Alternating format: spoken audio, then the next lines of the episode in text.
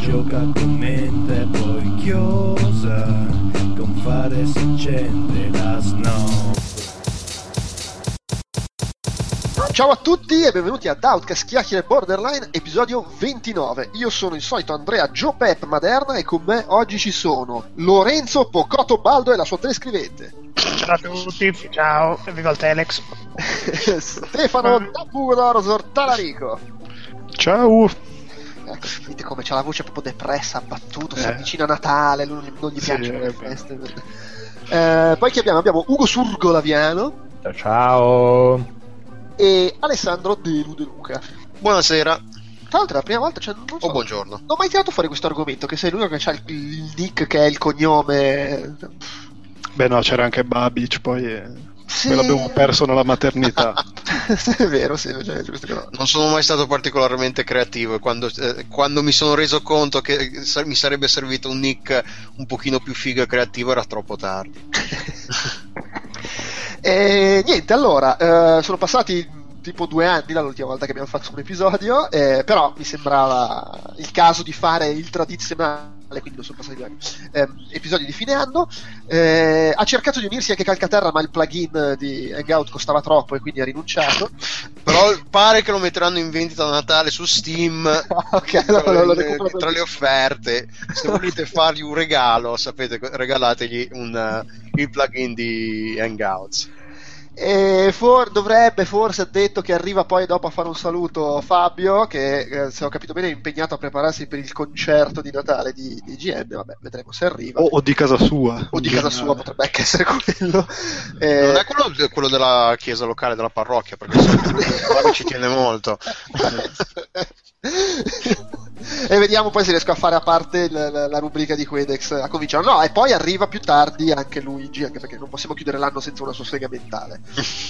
Comunque, episodio di fine anno, facciamo un po' di classici argomenti da fine anno, no? Considerazioni su come è andata l'annata e come ci aspettiamo che vada la prossima, più qualche argomento di quelli soliti aggiunto a timone, più o meno tutti da Delu, come sempre.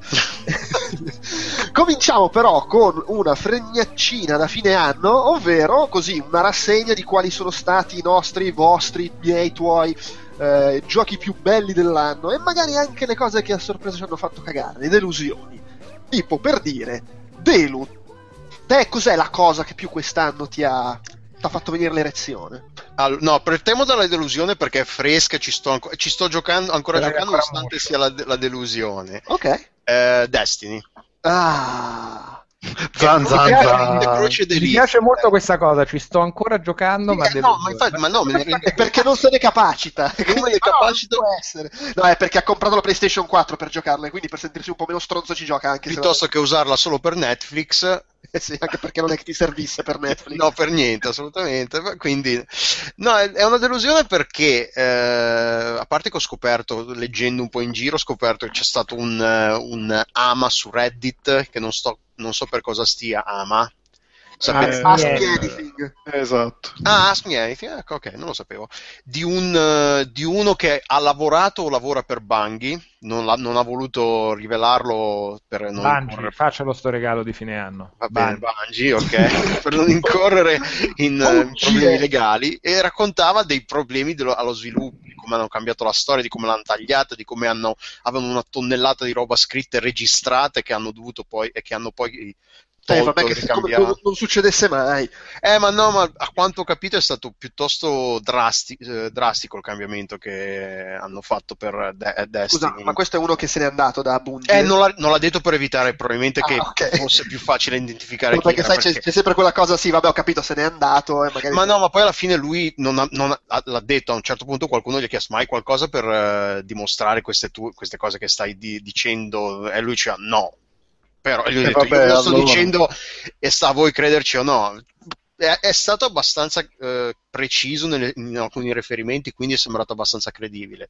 Comunque no, Destiny, perché comunque nonostante ci stia giocando, perché comunque il discorso grind, loot, io queste cose qua non riesco, è la mia droga, non riesco a dire di no, e me ne rendo conto. Mi rendo anche conto che è un gioco che è tagliato a pochissimi contenuti, per quanto le meccaniche di gioco siano belle, la balistica sia splendida, sia perfetta, non c'è un cazzo nel gioco. Quel poco che c'è finisce nel giro. Beh, l'espansione è praticamente già finita. C'è gente che ha già finito il ride. Capito, però quelli sono i pazzi che hanno fatto la maratona. Che fa il cazzo, ma non neanche tanto, perché io ho un gruppo di amici che non è che ci gioca così tanto da dire 24/24, e sono arrivati già all'ultimo boss del raid. Uh-huh. E quindi e comunque anche togliendo il raid, il contenuto fuori dal raid lo finisci in un pomeriggio. Vabbè, tu l'hai presa l'espansione, Ugo? No? Sì, l'hai già finita la roba di Harris? No, perché devo ancora fare il raid. No, a parte il raid, non tolto il raid, tutto il resto? Sì, però ci ho giocato parecchio. Non ci ho giocato così. Ma no, in termini di ore di gioco, cioè, ovvio che in termini di ore di gioco, tra le mappe nuove del crogiolo, le cose della storia, i due strike che non sono raid, secondo me 5-6 orette. È un pomeriggio. L'ho mangiata. 5-6 orette e 8 non è un pomeriggio, ma insomma. Un pomeriggio se non hai altro da fare. Beh, un pomeriggio un pomeriggio di 5-6 ore è un pomeriggio, dalle 2 alle 7 è un pomeriggio. Sì, comunque direi sulle 6-8 ore. Quindi sì. Che boh. Più i raid, ma i raid sono altre magari 8, hai capito? Vai a sapere il tempo che ci metti.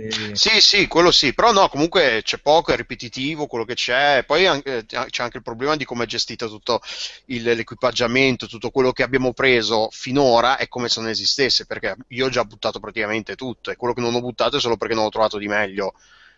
Però esiste di meglio, è un po' boh. Che tra parentesi, io sono d'accordo con quello che stai dicendo, e poi vabbè, ne avevamo anche parlato nell'ultimo magazine, ma sono d'accordo, però è paradossale, perché stai dicendo che è male perché fa le cose da MMO che molti dicevano, vabbè, ma non fa le cose da MMO. Beh, dice che non supporta con adeguato contenuto. Fa le cose da MMO senza farle e le fa male, sì, è quello. Sì. Perché in realtà fa la stessa roba, che ti ritrovi con sì, però comprime tutto in due livelli. World of Warcraft fa la stessa cosa. Cioè, sì, quando esce l'espansione ce ne mette 10. Appunto, fai da 60 a 70, arrivi a un certo punto che la roba che avevi a 60 la butti, e dipende da quanto era buona la roba che avevi a 60 o 70. Poi io faccio della prima espansione, diciamo. Io che avevo tutta roba da raid, ho cominciato a buttare roba vecchia intorno al 65, 66. Io ho buttato via guanti e stivali di Destiny il momento che ho lanciato il gioco, perché avevo abbastanza male. Cosa cambia con un'espansione in questo? Allora, sono in parte d'accordo con te che magari non ci sono tanti contenuti, ma a livello di gestione del loot e del tuo equip, ma guarda che nella maggior parte di MMO, soprattutto anche ben più espansi di questo, che ha i suoi relativi contenuti e la sua natura diversa, fammi finire un secondo. A prescindere da quello là, quando tu inizi in World of War in un'espansione, i verdi che droppano sono migliori dei viola che c'hai addosso. Ma no, che non lo sono. Mi ricordo che io avevo i viola, io avevo la roba da raid. Sì, ma la roba viola nuova che trovi sarà meglio della roba viola che c'avevi. Vabbè, quello sì, però la roba esattamente così in Destiny. La roba blu di pari livello è migliore della roba blu vecchia, la roba viola è migliore della roba viola vecchia, e hai la possibilità, aspetta un attimo, di upgradare i tuoi equip per portarli al livello sulle armi. Gli esotici, che quindi solo la roba esotica. Che sono le cose più fighe, che è l'equip che vorresti meno perdere. Sì, però il discorso di quello del cambiamento dell'equipaggiamento. Io ho cambiato 2 pezzi di equipaggiamento, mi è bastato andare dal vendor dell'avanguardia per farlo. Sì.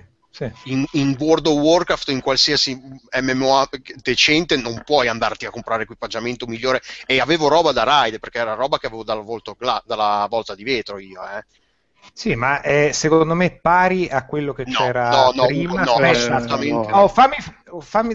Guarda, ti do delle indicazioni abbastanza precise se vogliamo scendere nella gestione dell'equip. L'equip migliore non era in vendita prima dai vendor e non lo è adesso, ed è quello che droppi nei raid. Quello è l'equip migliore in assoluto come potenzialità di aumento alle robe luci. Questo era uguale nel raid prima, le migliori cose erano nella volta di vetro, questo è uguale ancora adesso, le migliori cose con quello scatto possibile ulteriore è in vendita e lo trovi solo nei raid. Ce n'è di livello inferiore ma migliore di quello base che c'era in vendita prima da quelli che te lo vendono. No, quello che dico io è che hanno azzerato nel giro di un minuto dal lancio dell'espansione, da vanilla a espansione, il progresso è stato azzerato, perché a chiunque, anche a chi era 30, per migliorare l'equipaggiamento è bastato andare a comprare due pezzi dal vendor dell'avanguardia o del crogiolo dove avevi i marchi. Beh, insomma, quantomeno devi farti le commendation per poterli prendere. Io due pezzi li ho presi senza prendere, avevo 150 marchi, combinazione 160, ho preso basta. Comunque, Equip, Ride, Mosche Zanzana, ma che palle. Comunque, Destiny delusione dell'anno. Per dire una cosa, un quarto d'ora. Sì, infatti, allora, abbiamo appena iniziato l'unico argomento che tratteremo oggi. Esatto. Vabbè, vuoi anche dirci cosa ti è piaciuto invece il gioco? È una roba recente che non pensavo, Heroes of the Storm, la sorpresa dell'anno che mi sta piacendo, nonostante sia in alfa, quindi ci sia pochissimo, no, ce n'è gente che ci gioca, ce n'è. Sì, è free to play e sarà free to play quando esce. L'alfa però cioè, nel senso devi avere l'invito, non è... Sì, la definizione tecnica, la definizione che da Blizzard è alfa tecnica, proprio c'è scritto technical alpha quando lanci il gioco, ed è invito. Il 13 gennaio lanciano la beta invito, la close beta, che quindi espanderà un po' ulteriormente la base dei giocatori, e penso che aggiungeranno anche un paio di mappe e forse un altro personaggio, forse. Però sì, la sorpresa, non me ne sarei aspettato che mi piacesse così tanto, ci sto giocando tanto in questi giorni, mi sta divertendo, mi sta piacendo. E quindi diventa anche tra i miei giochi più attesi del 2015, quando uscirà ufficialmente. Ed è tipo MOBA, no? È un MOBA molto più semplificato, i personaggi, gli eroi arrivano dall'universo di Blizzard. Quindi c'è StarCraft, c'è World of Warcraft, c'è Diablo. Di StarCraft Ghost. Sì, c'è Nova, c'è il personaggio di StarCraft Ghost, perché c'è una storia dietro, praticamente c'è questo Nexus che attira tutti i personaggi e li fa combattere. Sì, vabbè, le guerre segrete. Sì, una roba così, sì. Tutti. Esatto, sì, è un crossover alla Marvel DC, una roba del genere. Però no, a me è molto più semplice della media dei MOBA, ci sono meccanicamente molto più semplici, ci sono meno cose a cui stare dietro, da stare attenti. Però no, è molto divertente, a me sta piacendo. Conosco gente che è appassionata di Dota 2, che è difficilissimo, e che non apprezza Heroes of the Storm perché è troppo semplice, però vabbè, mi piace. Guarda, se posso dire la mia, io ti ci ho visto giocare due volte e non ci ho capito un cazzo di Dota 2, quindi... non è poi così semplice, dici? Per quello che vale, no, cioè che da vedere è esattamente come Dota 2, non ci si capisce un cazzo. La prossima volta che faccio streaming lo spiego tutto, allora. Bravo. Pocotto! Sì, dica. Tu hai un tuo gioco dell'anno e una tua delusione dell'anno? No, mi fanno tutti cagare. Perché peraltro non è neanche una delusione, perché te lo aspetti che ti facciano tutti cagare. Assolutamente, sarei deluso se qualcosa mi piacesse. È una vita difficile, è un ruolo difficile, qualcuno dovrà pur farlo. Dai, allora, fammi pensare, se valutiamo come parametro il numero di ore spese nell'arco del corso dell'anno, la world personale va a Risk of Rain su PC. Risk of Rain, ho presente il nome, non ho la mia idea di cosa sia. Mai sentito nominare prima. È un action game bidimensionale, roguelike. Cui gli scenari non vengono generati casuali perché sono abbastanza ricorrenti, ma in cui fondamentalmente si cerca di sopravvivere per quanto più possibile, e lì sopravviene il roguelike perché i bonus che vengono regalati sono assolutamente casuali e sono in grado veramente di modificare l'esito del gioco. Ma a corpo si spara? Dipende dal personaggio, dipende dalla classe. Però fondamentalmente bisogna sopravvivere, sparare, uccidere. Bisogna cercare di sopravvivere, passare minimo 5 stage per poi arrivare al livello finale. Ma se uno è psicolabile come sottoscritto, non si limita ad arrivare alla fine nella prima tornata, ma si fa diversi loop continui. Aperta parentesi, non si può salvare durante il gioco, chiusa parentesi, e riesce a passare. Si può mettere almeno in pausa. Sì, cioè il record personale è tipo una sessione da 100 minuti in una botta sola, che avevo gli occhi pallati ed era particolarmente all'angolo della bocca, dolorosamente alla vista. Poi avevo un personaggio che faceva danni innumerevoli ed era una cosa bellissima con lo schermo pieno di gente, ma questi sono altro paio di maniche. È molto bello secondo me perché oltre a non essere assolutamente banale, per quanto si possa dire che è banale un platform bidimensionale, ha una colonna sonora fantastica, davvero di livello, e che si sposa perfettamente con l'azione, e ha una quantità di segreti che fondamentalmente è smisurata. È interessante vedere come un'idea così basilare possa essere replicata mille più volte. Non dico che non possa diventare noiosa all'infinito, dopo che ci ho passato 40 ore in effetti ho cominciato a sentire una leggera fase di stanca, però di seguito spalmate nell'arco di qualche mese, quindi all'inizio avevo fatto tipo la prima volta ci ho giocato continuamente per 25 ore, poi ho staccato, l'ho ripreso in un secondo momento, ne ho schiacciate su altre 10, eccetera. Ma che poi fondamentalmente credo che sia sintomo di qualcosa che mi piace, perché mi è successo recentemente anche con The Binding of Isaac, non parlo del Rebirth, parlo della versione precedente, quella in Flash, con il quale ci avevo fatto 83 ore sull'unghia, e poi ho comprato World of the Lamb, non mi è piaciuto minimamente, almeno all'inizio, e ho mollato. Poi recentemente, complice il fatto che sta per uscire Roberto, ho detto proviamo a vedere se questo DLC ne vale la pena, e praticamente ci sto riaccumulando 40 ore a botta, quindi tanto per gradire. Questo l'hai giocato perché sei perfetto per spelunchi, allora può darsi, ma sto pensando come che scenda in saldo a livello barboneria, perché la barboneria non abbiamo del sangue, ma abbiamo il suo fratello gemello. Ma non te lo tirano addosso spelunchi ormai, dai. Ma è 3,75€. Ma è stato anche nel Plus, sei abbonato? Non è stato nel... Non diciamo bestialità, io al Plus non mi ci abbonerò mai, sono cose che non esistono. Adesso, scusate, adesso su Steam costa 14 dollari di valore al mese. No, costa 3,70€. Ma cosa faccio abbonamento al PlayStation 3? Che mi faccio regalare gli indie che poi trovo dopo 2 mesi in sconto su PC? Hai ragione anche te, sei solo PS3. Mi gioco la versione migliore su PC senza problemi, senza patemi d'animo.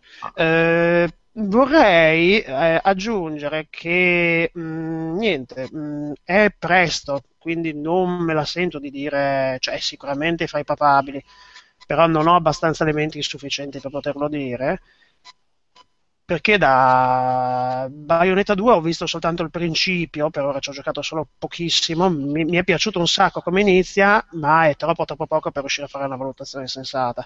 Vabbè, anche perché fiducia. Sì, ma cioè, sulla fiducia ok, sì, però ci voglio vedere sempre chiaro. No, certo, sì. Perché da Ramo Volpone ho preso il pacco doppio, quello con il primo Bayonetta e il Bayonetta 2, e ho pensato da bravo mentecato di rigiocarmi a Bayonetta 2 per arrivare pronto a fare il secondo. Scelta stupida anziché no, perché di Bayonetta 1 mi ricordo praticamente tutto e comunque me lo sto rigiocando, oltre al fatto che lo sto intervallando con Mario Kart 8 e quindi veleggio così. Quindi per quanto la potrei lasciare sospeso Bayonetta 2, diciamo che in fiducia metto al suo posto Mario Kart 8, dai. Ok. Bontà. E hai una delusione o alla fine la merda te l'aspettavi tutta? Ma, oddio. Che nel tuo caso probabilmente corrisponde a realtà, perché tendi a pensare... proprio una grandissimissima sola... Fammici pensare, allora, no, The Crew puzzava di merda, cioè lo vedevi dalla beta che lo lezzo di merda, correva sul grano, cioè proprio... Il gioco? The Crew. Ah, The Crew, ok. Comunque io continuo a dire che dopo un'oretta e mezza migliora, eh. La merda? T'abitui al puzzo? T'abitui al puzzo? No, si aggiusta un pochino, si mette un po' di profumo. Poi, no, vabbè, allora, fammi scartare tutto quello che è etichetta Electronic Arts, tutto quello che è etichetta Activision e tutto quello che è etichetta Ubisoft. Anche perché appunto te le aspetti brutte. Mi aspetto, anzi, cioè, sarei sconvolto se facessero qualcosa che mi piace, quindi... tipo la delusione che mi è piaciuto così. Quindi... No, vabbè anche niente, No, cioè, si può considerare Retro City Rampage di X una delusione? Beh, ma non è di quest'anno. Beh, sì, la versione di X, la Deluxe.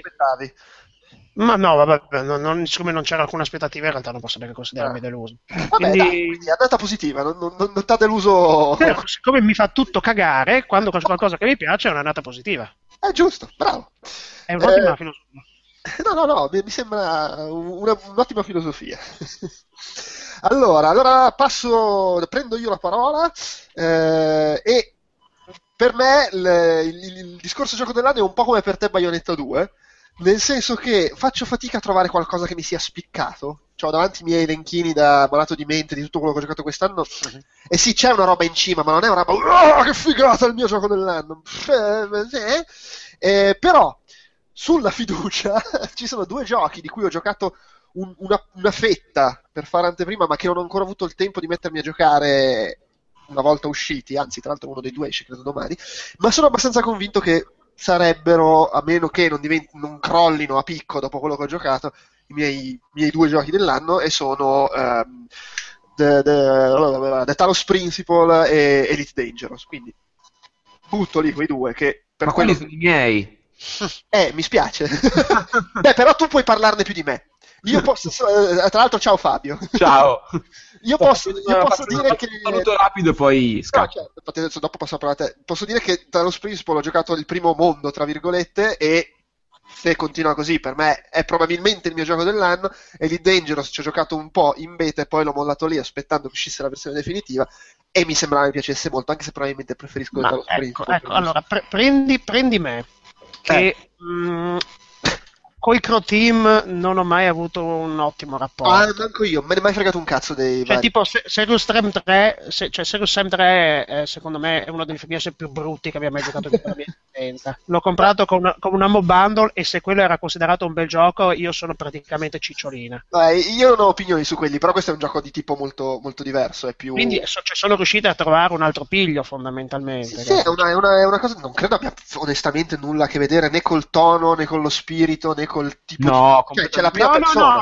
No, vedo che è completamente, cioè, mi sorge assurdo, fra virgolette strano, che gente che faceva la sbobba peggiore dell'universo vabbè, quelle opinioni, possa aver cambiato così il registro. Beh, ma sai, a volte succede. Beh, guarda Creative Assembly che ha fatto Alien Isolation, poi vabbè, lo si può considerare più o meno riuscito, però non c'entra veramente un cazzo con quello che fanno di solito.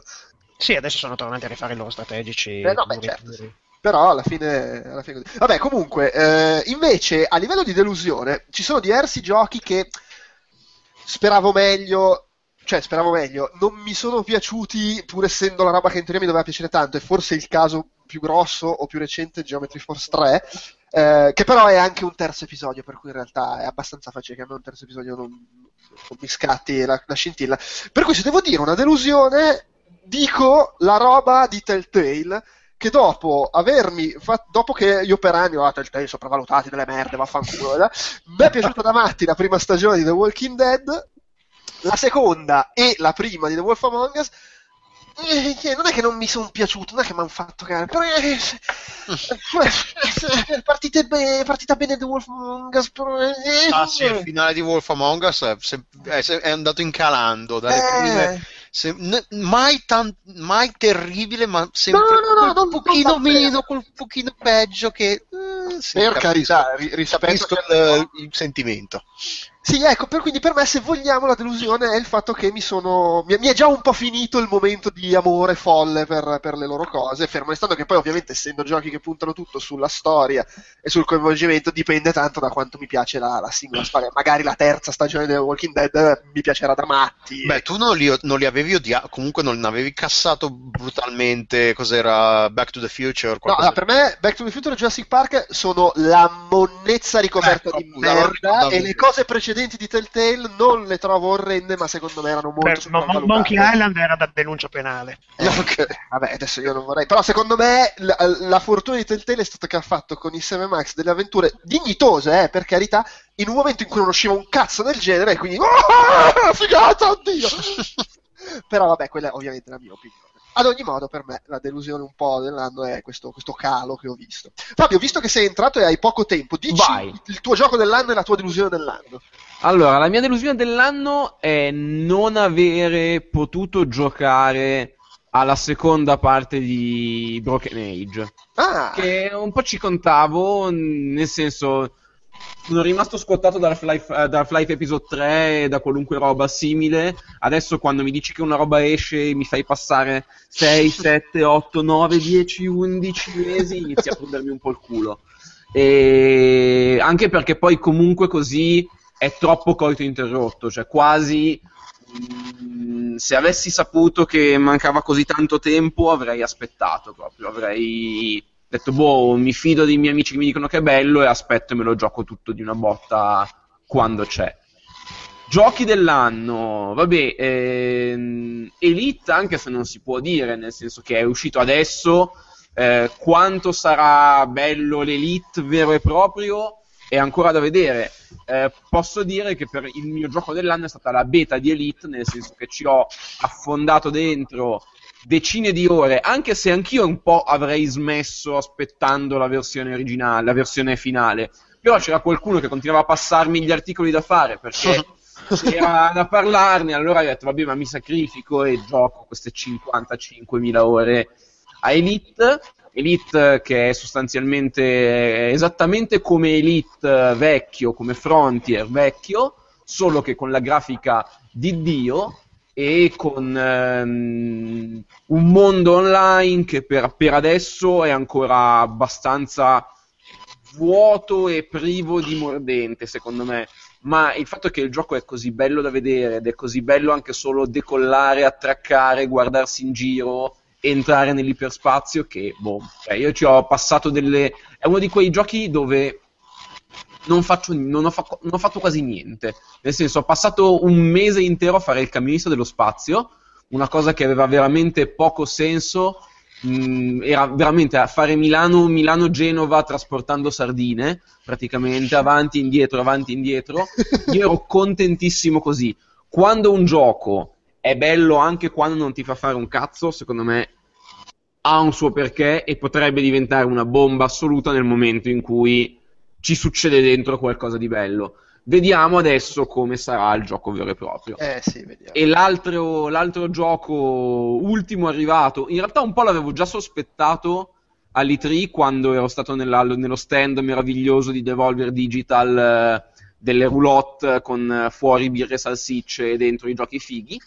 E c'erano quelli di Croteam che mi avevano fatto vedere Talos Principle, ho detto, questo non vedo l'ora di giocarci. E effettivamente quando l'ho giocato mi sono esplosi svariate parti del cervello e degli organi genitali e mi sono divertito tantissimo, ed è il gioco che non ci si aspettava da Croteam, ma soprattutto è una figata perché è contemporaneamente un gioco di quelli indie con la storia particolare, con la storia non cliché, con la storia interessante, profondo, artistico, tutto quello che volete, ma al tempo stesso è ancora un gioco, nel senso non è uno di quegli esperimenti indie che sacrificano il gameplay. Non è Proteus. Che poi tra l'altro vabbè, a me è piaciuto tantissimo. No, perché, quello è proprio il gioco tipo non l'ho capito. Però questo qua invece è contemporaneamente un gioco figo, tra l'altro bellissimo da vedere, a tratti rilassante, a tratti inquietante, belli gli enigmi, bella la progressione della difficoltà, tutto bello, proprio, infatti è il voto più alto che ho dato quest'anno, se non contiamo quello di GTA, però che era un voto praticamente vincolato dal voto dell'anno scorso. Intanto è entrato nella chat Luigi con la grazia di Da Fener. Sì, esatto. No, in realtà è che tiene l'amplia 11. Sì, esatto. Invece di attaccare il microfono ha attaccato il subwoofer. Esatto. Adesso però non si sente più. Ecco, adesso si sente di nuovo. Comunque io direi che ho finito, signori. Stasera devo lavorare tantissimo. Vi saluto, vi voglio bene, buon anno, buon Natale, non peccate, non fate nulla che non farei io, testa sulle spalle, casco in testa sempre, anche di giorno. E poi è un remixone, però va bene. Esatto. Va bene, ciao Fabio. Ciao amici, buonanotte. Ciao. Stefano.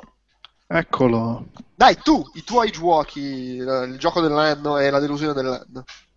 Ma la delusione vale come una cosa generale che è successa nel mondo. A parte che è una moneta spendibile esattamente quantificata dalla zecca.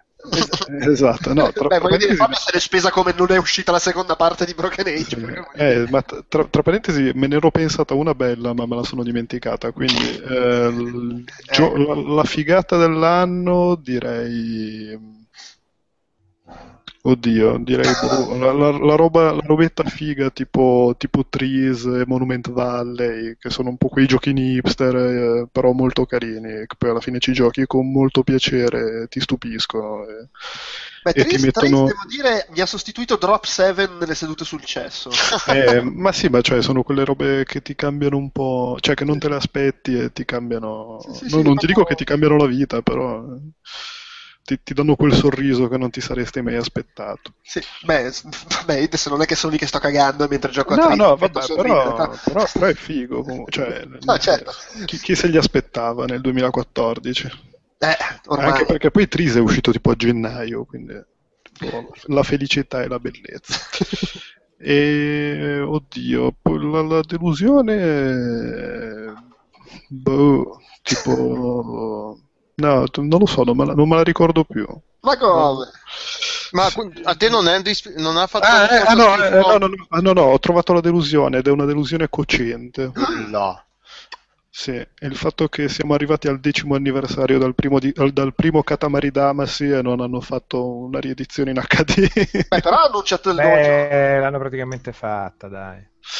Vabbè, fino a quello su 360 stavamo da quelle parti. Esatto. Sul gioco nuovo. Vabbè, però un po' mi è dispiaciuto, visto che il grande anno delle riedizioni in HD è... sì, io comunque te l'appoggio. È grave, è grave. Mentre glielo appoggi, dici tuoi. Mentre, allora, faccio veramente sempre molta fatica a scegliere in questi casi. Chiaro, sì. Allora, è stata un po' in generale la delusione di non aver ancora trovato veramente il titolo delle nuove console completamente che mi abbia detto mamma mia, il Saturn, la nuova generazione è troppo fichissima.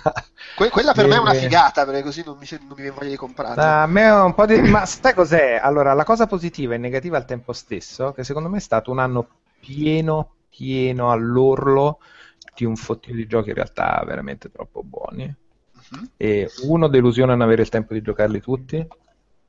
E due, però è mancata quella roba che completamente... Sono stato molto accontentato sul lato fan e ripetizione da un certo punto di vista, più che dalle cose completamente nuove. Mi è piaciuto Geometry Wars, l'ultimo, mi sta piacendo un sacco, ma è la scintilla di quella roba là con le cose più nuove, ma non è quell'esplosione come era stato in quel momento del tempo, il tornare alle cose arcade sulla console con i punteggi e quella sensazione figa di minchia abbiamo capito tutto subito, poi quasi nessun altro ha capito così bene purtroppo, ma anche era perché stato l'inizio di quella roba sfolgorante. Anche perché il primo è arrivato con Project Gotham e Dio lo abbia in gloria. Esattamente. Dio lo abbia in gloria. Beh, Resogun del 2013, avete ragione. Mi è piaciuto, alla fine mi è piaciuto un sacco Destiny, pur dispiacendomi per un sacco di cose, ma con il giusto ritmo di gioco e l'esperienza comunque che mi ha più alla fine catturato quest'anno, anche in quei generi là. Non giocavo troppo con gli sparatutto ormai da un po', soprattutto online, soprattutto con la gente, mentre qui il fatto del co-op gli cambia molto in quell'aspetto là, anche se non si fa PvP. E mi sono piaciute alcune delle sue meccaniche da gioco di ruolo, anche a me non è piaciuta in parte la scaletta da cinesi che devi fare ripetendo contenuti, ma quella è una meccanica che a me invece, al contrario che al Delu, affascina veramente finché ci sono contenuti. Quindi ho giocato molto finché ci sono stati contenuti. Quando ho visto che i contenuti si ripetevano, ho staccato. È arrivata l'espansione che avevo preso con il Season Pass all'inizio col gioco, quindi non mi è sembrato di sborsare una quantità di soldi. Era quella roba che sarebbe dovuta arrivare, vediamo che cos'è, e ricascato dentro per le serate di 2 settimane e devo ancora fare il raid, quindi comunque buono per me. Per me il rapporto di quelle roba là è buono. Appena arrivi a 30 facciamo un raid insieme, dai. Esattamente. A 30, vedi, però già adesso qua sta ridiventando la cinesata, quindi io lo so. Mi sto per ritirare fuori. Io non sto là che rimango a fare per 2 numeri la stessa roba. Lo stesso discorso sul che figo che è uscito un secondo capitolo molto figo di questa roba e mi è piaciuto da impazzire, ma non sono più 5 anni fa, a Bayonetta 2. Anche quello è un gioco che mi è piaciuto da morire, che gioca molto sul fare felice il bimbo felice, ma allo stesso tempo non sono più quegli anni là. Per lo stesso ragionamento Dark Souls 2 è stato estremamente figo e rifinito come hanno lavorato su alcune meccaniche, ma che abbiano rotto il senso di immersione del mondo, di legame, di senso di unità spaziale e tematico rispetto al primo, è stata forse la delusione più grande di quest'anno. Oh, Bloodborne? Ah no, dai, Bloodborne appena esce. No, dobbiamo parlare quando la roba che aspettiamo per il 2015, non spoileriamo, dopo. Vabbè, allora, non dico che mi esce tutto dalle mutande, ma ritorniamo a parlare di Dark Souls 2. Là l'immersione è un po' sfasciata nel mondo ed era una delle cose che mi era piaciuta di più. Poi tutto il contorno pure che c'è della struttura, il gioco, l'azione, il senso di sfida, quelle cose là ci sono, ma con delle cose che ci sono meno. E quindi mi sono pesate più le cose che non c'erano più di quelle nuove fighe che comunque sono tantissime. È così. Vabbè. Pure Mario Kart 8, una figata spaziale, ci ho giocato tantissimo, mi è piaciuto da morire, però non è proprio quella roba, dicevo. Vabbè, la sindrome del seguito, anche bellissimo, però... sai, magari siamo noi invecchiati. No, ce ne sono stati un sacco di cose così. Quindi per me l'anno è stato questo, è stato un sacco di cose che poi mi sono piaciute veramente un botto. Ma senza l'estasi suprema. Senza l'estasi suprema.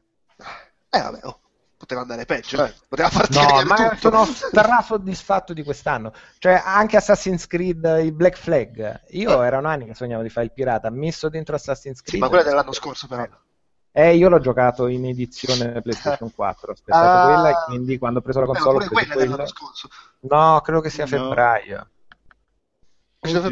Ma no, è uscito l'anno scorso. No, sono usciti assieme. No, è uscito l'anno scorso sulle console di vecchia generazione e su quelle di nuova generazione. Sì, uguale. Mi sembrava che fosse uscito dopo. Comunque io l'ho preso dopo perché aspettavo di prendere la PlayStation 4, non mi ricordo. No, sono abbastanza come... adesso guardo su Wikipedia per sicurezza, però sì, è uscito l'anno scorso, è tipo in Giappone, è uscito a febbraio, però non credo che tu l'abbia preso giapponese. No, non credo di averlo preso giapponese. Però pensa un po', Pirati Ninja mi scoppiava veramente. Adesso ti spieghi come mai non capivi un cazzo quando parlavano. Esatto. Questi accenti giamaicani un po' strani. Va bene, dai. Vabbè, novembre significa che l'ho giocato all'inizio del 2013. Dai. Vabbè, sì. Novembre. Intanto Luigi, che è entrato nella chat, ma c'ha problemi, ha detto cambio il microfono ed è scomparso. È tipo, vado a comprare le sigarette, un po' quella cosa lì. Non lo videro per 10 anni. Vado a comprare gli arrosticini. Andò in Perù e non tornò mai più. Vabbè, se Luigi torna, eventualmente chiederò a lui. Allora, siccome già abbiamo fatto tipo tre quarti d'ora magari no, però mezz'ora piena con il primo argomento, adesso vado di mannaia e comincio a segare argomenti a destra e a sinistra così, proprio di brutalità, segando le cose che possono essere anche carine da parlarne la prossima volta, che sarà tipo a maggio. No, allora sì, ecco, visto che abbiamo parlato dell'anno passato e poi parliamo anche del futuro, c'è una cosa che è un po' futuro, passato, presente, chi lo sa, su cui volevo sentire cosa ne pensavate, ed è è un argomento doppio, si parla di console portatili e il digitale che se mangia il retail, e adesso voi ricorderete, penso che due, forse anche 3 anni fa, era tutto un tripuglio di le console, il 3DS, PS Vita non venderanno un cazzo perché ormai gli smartphone si sono mangiati quel mercato da una parte, e dall'altra sta arrivando il digitale, il retail morirà, e la prossima generazione di console sarà un bagno di sangue e sarà l'ultima.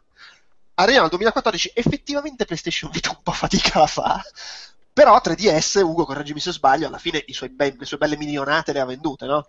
Ah, sì, sta andando fortissimo. E infatti io su MCV, che è una rivista per il retail che raccolgo sempre alle fiere, leggevo questo articolo in cui parlavano appunto delle console portatili e del fatto che in realtà questo grande timore degli smartphone e così via è, tra virgolette, un falso timore, nel senso che sì, magari gli smartphone si sono mangiati un po' nel mercato delle mamme che giocavano col DS, però poi comunque il pubblico di quelli che giocano con quel tipo di gioco portatile, quello delle console portatili, è il pubblico hardcore che continua ad essere fedele, che continua a volere quell'esperienza e continua a voler giocare.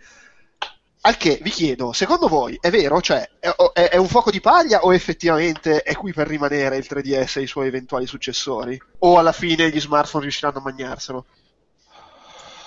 È una questione, da una parte, per chi vuole certi giochi con quei sistemi di controllo, finché i telefoni rimarranno così giustamente telefoni, secondo me in realtà è difficile.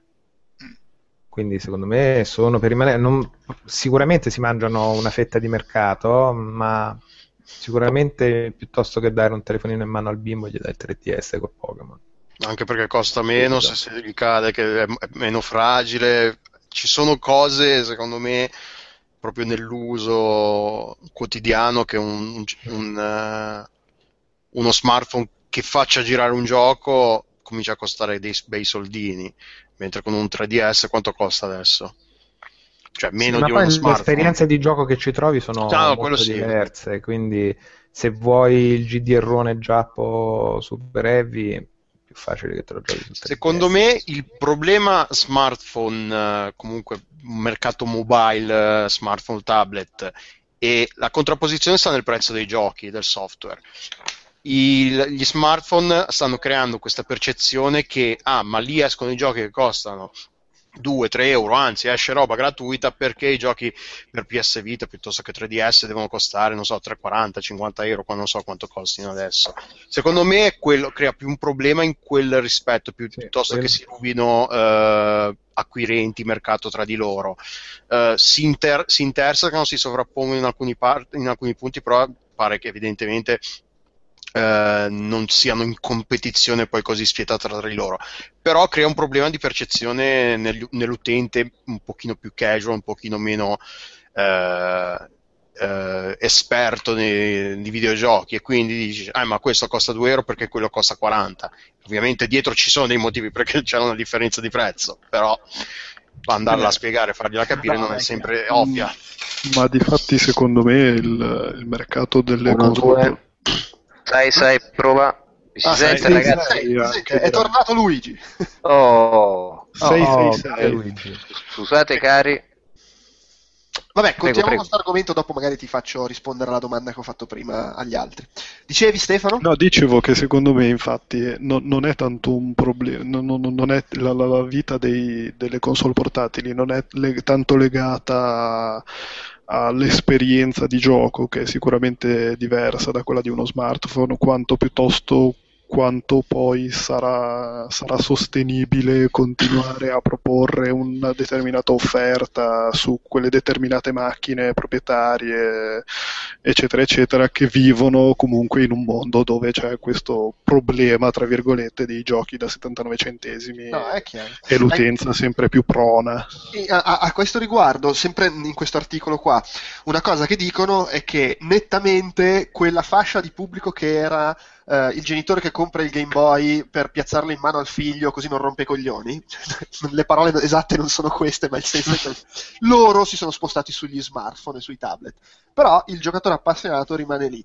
E dice un anno e mezzo fa c'era questo grande dubbio su come Vita si sarebbe piazzata rispetto a smartphone e tablet, se aveva una ragione di esistere, ma fondamentalmente appunto il 3DS ha venduto 50 milioni di console e poi bisogna vedere se è vero, però Sony continua a sostenere che Vita al momento, dopo le difficoltà iniziali, è diventata un profitable business, grazie ai tagli di prezzo, nuove funzioni, eccetera. Pare che sia una cosa molto. Pare che abbia dato una bella botta il discorso del cross-buy e del cross-play, tutte quelle funzioni là. Alla fine la gente prende i giochi e l'idea di poterli giocare dappertutto pagandoli una sola volta sembra che stia funzionando. E in generale, leggo qui, Nintendo ha fuso le sue sezioni ricerca e sviluppo portatile e home console, le ha unite. Appunto, ormai quasi tutti i giochi indie che escono su console Sony escono sulle tre versioni e sono cross-buy, no? Sì. Mentre Nintendo su questo fronte sta ancora un po', tipo c'è Shovel Knight, se lo compri su Wii U c'hai il 30% di sconto su 3DS, dai! Oh.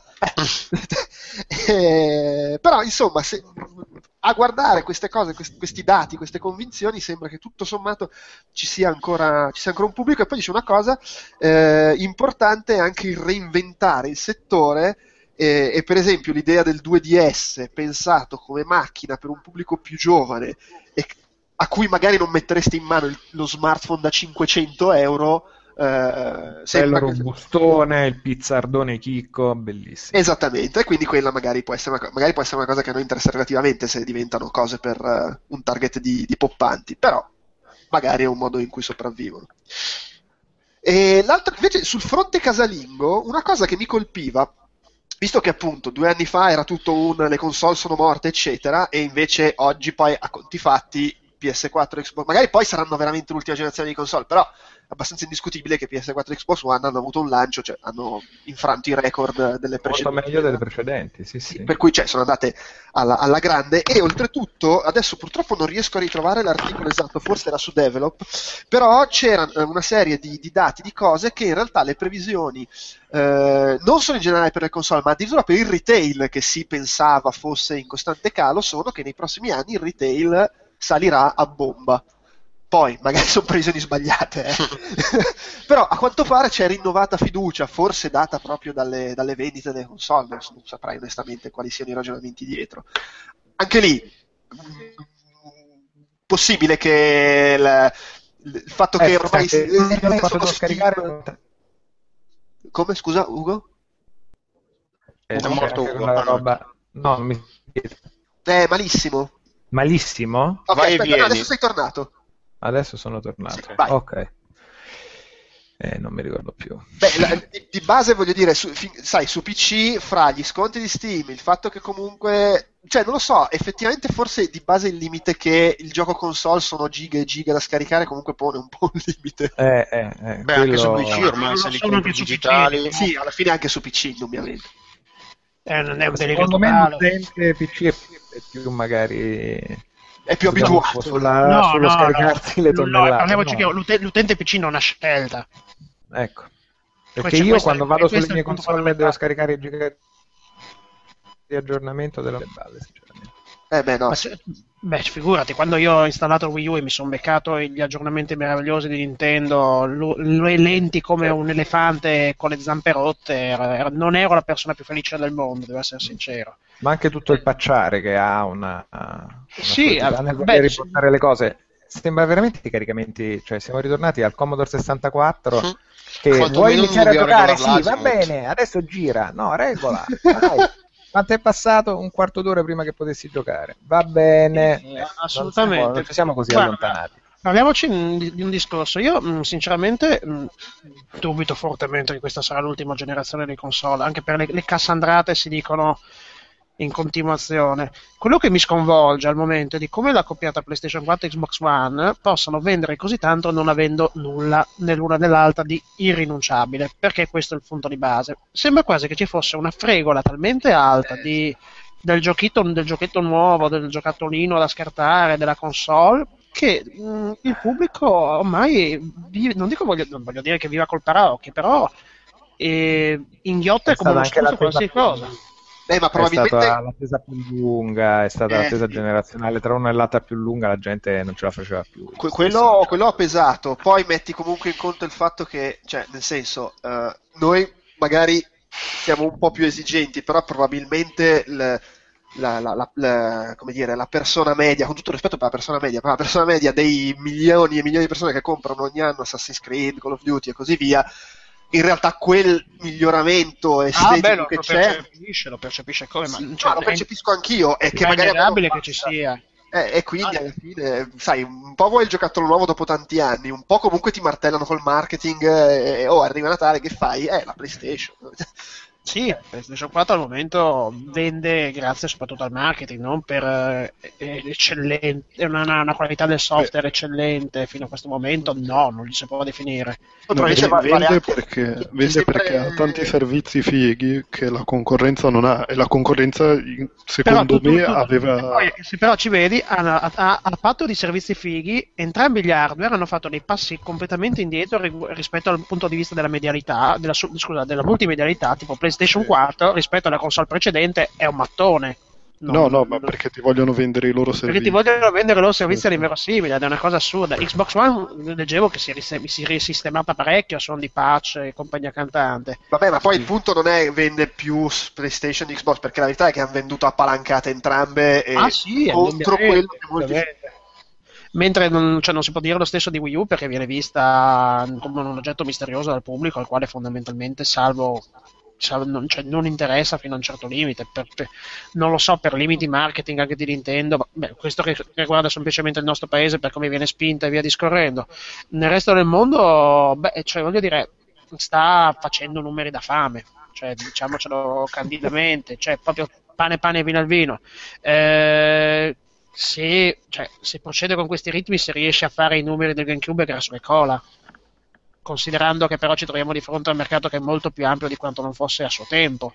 Fra l'altro avete scusa, mi è venuto in mente questa cosa, visto che hai tirato in mezzo il Wii U, avete visto cos'è, una pubblicità di Mario Kart in cui si vede sfocato il gamepad e tutte le partite su guarda, io penso che Kotaku dovrebbe fallire domani, così, candidamente. E siamo d'accordo. E mi sconvolgo quando vedo supposizioni rimbalzate su tutto il web basate sul nulla più assoluto. Perché di questo si tratta fondamentalmente. Poi chiaramente verrò smentito clamorosamente, domani annuncia l'aggiornamento per la padella, ma è una cosa che sarebbe così stupida, la gente li fucilerebbe, da attaccato proprio, andrebbe con lo shotgun sotto la casa di Kyoto, li sprayrebbe alla vista aivata di quelli che passano per strada. Ma fra l'altro, a livello di attacco di isteria, secondo me la cosa più bella è nella foto c'è la mano destra col pollice messo sopra ai tasti frontali, c'è il pollice in basso, hanno spostato la mano. Sì, sono cambiati gli analogici, c'è la gente che urla, c'è chi dice anche che c'è un carabiniere intelligente lì in mezzo. Ormai siamo a tutto, il potere della suggestione, poi... Ma il bello è che Kotaku, siccome sono i paraculi per definizione, non ti dice è così, ma potrebbe essere così, non so, intanto clicca, dacci i danari, poi vediamo. La polemica di Pocotto. Grazie al cielo il gruppo Gawker ha $1 milione pari di perdite, quindi se ci leviamo dai coglioni Kotaku io stappo lo spumantino di quello buono. Mi piace grazie al cielo. Grazie al cielo. Povera gente. Vabbè, comunque siamo tutti fiduciosi per il futuro della pauta di Kotaku, sì. No, io in realtà se è l'ultima generazione di console, tutto sommato non è che... No, ma mica ho detto che siamo contenti, ho detto che siamo fiduciosi, stavo aggiungendo...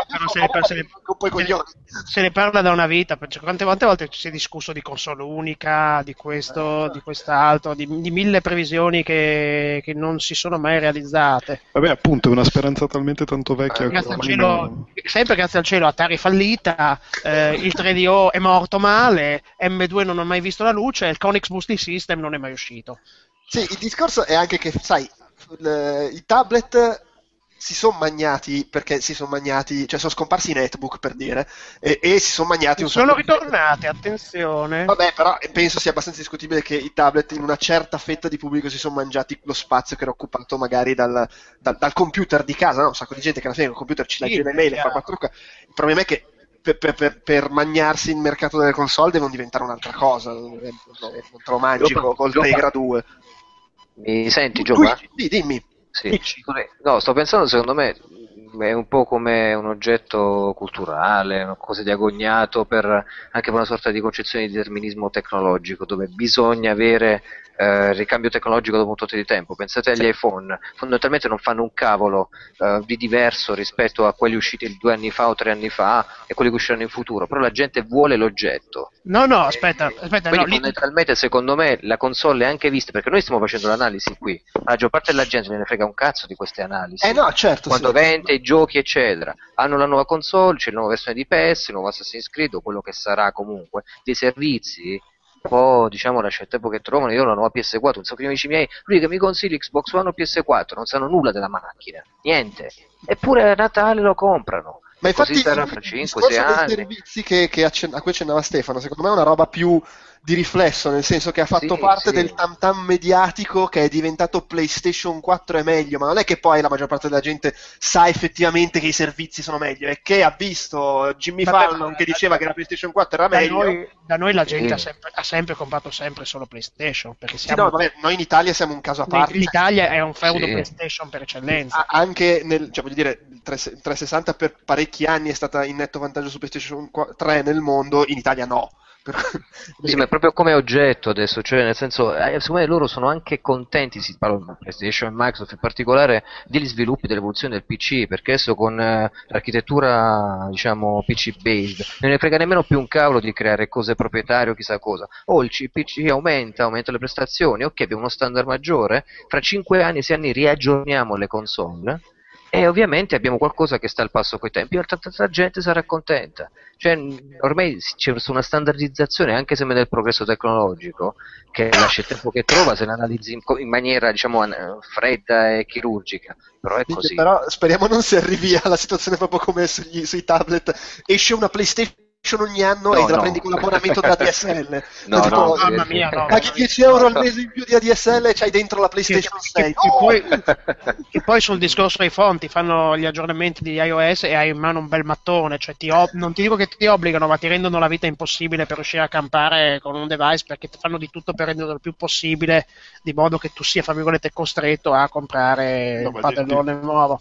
Difatti devi fare un aggiornamento, cioè l'aggiornamento devi fare l'aggiornamento dell'anno dopo in cui l'hai comprato e puoi smettere di farli, perché diventa un mazzone. Cioè, alla barba dei fanboy Apple che continuano a dire che i loro aggiornamenti rendono tutto migliore, che girano sull'Apple 2 del 15-18 e mille altre stronzate con cui si sono riempiti la bocca. Però il fatto che girino su roba vecchia è vero, il problema è che poi la roba vecchia è supportata ma gira di merda. Quindi il fatto che sia supportato è vero.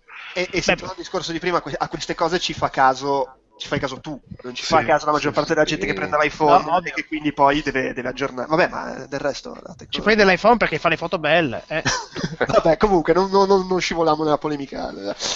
Luigi, visto che ti sei introdotto, a questo punto per completezza chiedo anche a te di dirci, diciamo, l'appendice della cosa di prima, il tuo gioco dell'anno e la tua delusione dell'anno.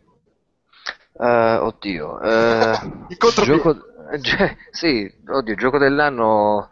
Imbarazzatissimo, non so che dirti, non ho giocato moltissimo quest'anno, ho più scritto di videogiochi che giocato ai videogiochi. Ma quello è un po' è la base del mestiere. Sì, guarda, mi è piaciuto moltissimo, non so perché, ti direi Hohokum. Bione Slug, mi è piaciuto per una questione proprio di concezione artistica del videogioco e per la vendita molto, secondo me, irrisoria rispetto a quello che è il valore artistico della proposta in sé. E mi è piaciuto moltissimo i giochi della Mixed Bag, Puturidium EP mi è piaciuto tanto. Ti dico proprio, mi sono divertito. Sì, mi sono divertito proprio a battere me stesso e a entrare nelle meccaniche da shooter 3D di questa bellissima, piccolissima software house torinese. Delusione, ma un gioco per forza? O posso anche sparare sull'hardware? La cosa che ti ha deluso quest'anno nel mondo dei videogiochi? Allora, ma sicuramente penso Xbox One. Mi aspettavo, diciamo, che ci fosse, dopo i primi scivoloni, una sorta di ripresa di quelle che faceva tornare in auge il nome Xbox. Invece possedendola, praticamente avendola qui vicino, che la sto carezzando, se potete sentire, mi hanno deluso perché non c'è stato un supporto di quelli roboanti. Anche il fatto, se non sbaglio, di aver abbandonato dopo la PlayStation Experience, doveva esserci la conferenza Microsoft, giusto? Onestamente non ho idea. No, non credo. Tipo la settimana dopo, una conferenza tipo il martedì 9, no, non e poi non si è fatto, no. Non so, qualcosa è saltato. C'è stato proprio un abbandono, visto comunque totale, su quello che era, ma su quello che è l'appeal di Microsoft nel mondo del videogaming, e sulla divisione Xbox, di Xbox parlo in particolare. È una delusione. Per me è stata quella la cosa più, lo spiacere più grande. Posto che sono d'accordo, perché sono d'accordo, in realtà poi se vai a vedere, secondo me, delle due console di nuova generazione, Xbox è l'unica che ha le esclusive. Per cui, sì, cioè, è l'unica che se vai a vedere ti dà dei veri motivi per dire ok, voglio comprare quella per giocare a qualcosa che posso giocare solo lì. Il fatto è che questa cosa abbiamo convenuto che non gliene frega più niente a nessuno. Sì, perché comunque tutti giocano a PES, Assassin's Creed, a Call of Duty, e sono tre giochi che... Beh, magari avrà un peso quando esce Halo.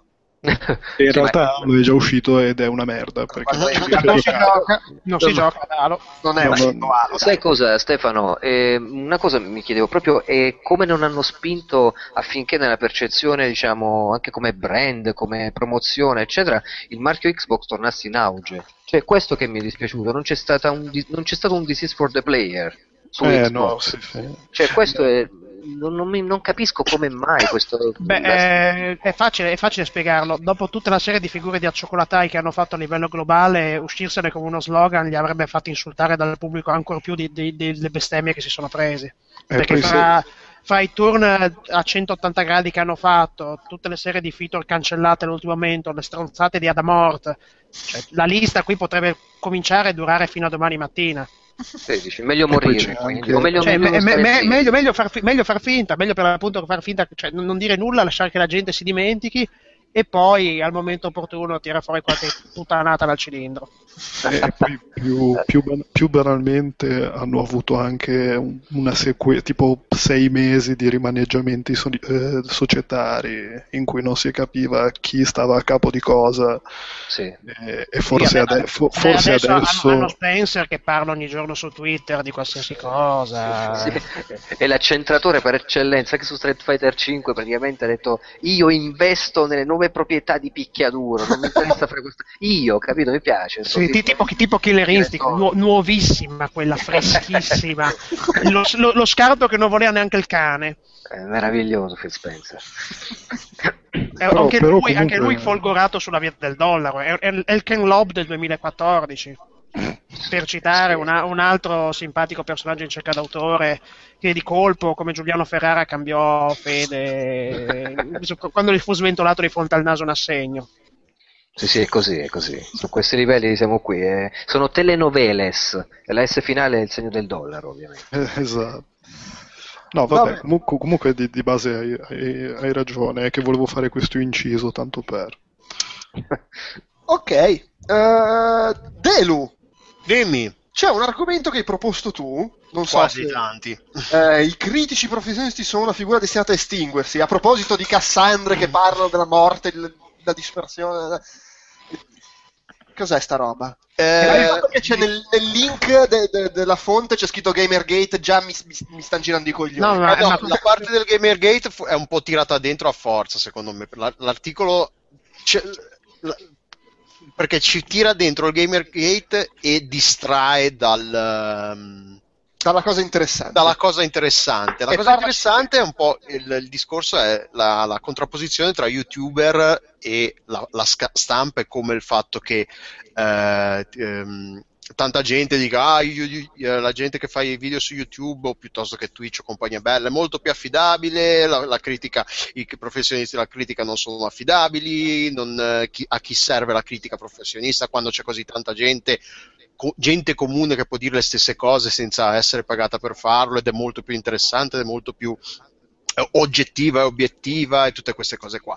E poi l'autrice dell'articolo dice come questa cosa sia una cosa che succede da sempre, e cita come il manifesto dei pittori futuristi dicesse una cosa molto simile, che i futuristi consideravano i critici d'arte inutili e pericolosi. Quindi questa cosa del vedere la critica professionista come una cosa, se non inutile, inutile nei migliori dei casi, in altri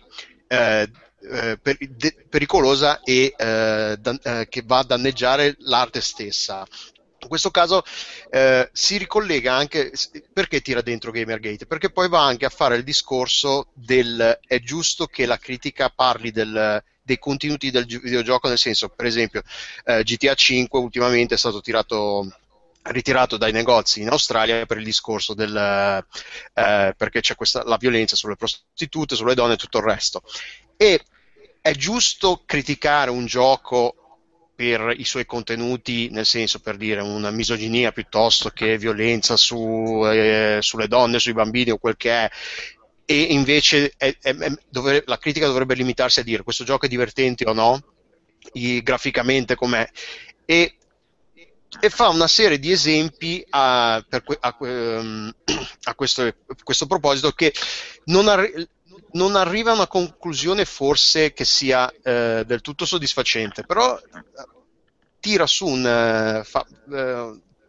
propone un punto di vista che è interessante. C'è una risposta poi su Twitter, anzi no, c'è una risposta che Adrian Kiemlarz, che è il responsabile del team che è dietro The Vanishing of Ethan Carter, Carter si chiama? Ethan Carter. Carter. E ha fatto uno screenshot di uno dei commenti, perché l'articolo è uscito su Polygon, di uno dei commenti all'articolo da parte di un utente che l'ha letto, e fa presente come, allora devo rileggerlo perché mi hai preso di sorpresa, non l'avevo ancora letto questo articolo.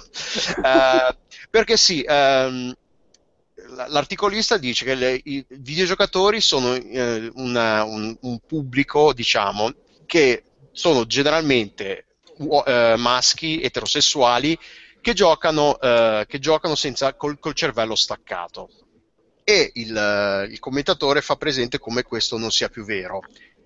Forse lo poteva esserlo in passato, non so nemmeno quanto, però ultimamente non sei d'accordo? Cosa che la maggior parte dei giocatori siano maschi bianchi con il cervello staccato, ma insomma, secondo me. Ma no, aspetta. Si può discutere. Però è una generalizzazione, come tutte le generalizzazioni va a rischio di inficiare tutto quello che dici prima e dopo. Se tu butti dentro una generazione così grossa e così, senza poi avere è che dipende però anche di che cosa stai parlando, perché voglio dire, anche le statistiche, ma oggi metà dei videogiocatori sono donne, sì ho capito, ma giocano quasi tutte con lo smartphone, mentre noi magari stiamo parlando di un altro tipo di gioco, cioè dipende da dove tracci i confini del videogioco di cui stai parlando, perché se parli di videogiochi in senso ampio e quindi anche Candy Crush Saga... Ma anche della critica di cui stai parlando. Cioè è sempre... Cioè è sbagliato generalizzare... Ma il problema è che comunque si tratta di discorsi che per forza in una direzione o nell'altra generalizzano. Beh no, il commento di questo utente fa presente come ci siano degli studi che dimostrano come giocare comunque stimoli alcune funzioni cognitive del cervello, la coordinazione mano-cervello, cioè non è una semplificazione troppo radicale, no, e troppo dire che uno che gioca a un videogioco non sta usando il cervello ed è semplicemente passivamente davanti alla TV. Come non è, sì, è un'affermazione forte, ma come non è più vero nemmeno per la TV, se vai a vedere, perché ci sono tanti, per dire, Lost, ci sono tanti show televisivi che adesso se ti distrai oddio, cosa è successo, a parte il discorso dei problemi di scrittura, di roba che succedono e non si spiegano, bisogna stare attenti. L'articolo, quando tira il Gamergate dentro, secondo me si va a filare in un ginepraio, come si dice a Genova, di cui avrebbe potuto fare a meno, perché comunque il Gamergate, lei dice che non fa nulla di nuovo in da quel punto di vista, il fatto che criticare la stampa perché è corrotta e tutto il resto, almeno da all'inizio, diciamo, da quello che sostengono, è comunque non è nulla di nuovo, ed sono cose che sono state dette e ridette del cinema piuttosto che nell'arte, e magari anche meno a cazzo di cane, meno a cazzo di cane sicuramente, in maniera più in maniera migliore, diciamo, senza andare a infilarci in questo argomento. Comunque no, l'articolo è interessante, pone questa questione, diciamo, anche, cioè, noi che ci lavoriamo nell'ambiente, il nostro lavoro è utile piuttosto, ma non serviamo a un cazzo. No, non serviamo a un cazzo, sì, quello sicuramente. Però no, è un'altra interessante. Secondo me avrebbe fatto meglio a non tirare dentro il Gamergate, perché distrae da quello di cui sta parlando. Però strano, perché di solito invece il Gamergate è ottimo per avere... ma no, perché è un argomento così polarizzante che se tu leggi Gamergate, tutti Gamergate, quello che c'è prima e dopo si perde un po' nel... Tra l'altro ottimo che ci scarica relativamente poca gente, perché a furia di dire il Gamergate va a finire che poi ci ritroviamo tutti con le bombe sotto casa se non cambiamo subito argomento. E poi direi basta, non so, perché poi l'articolo adesso...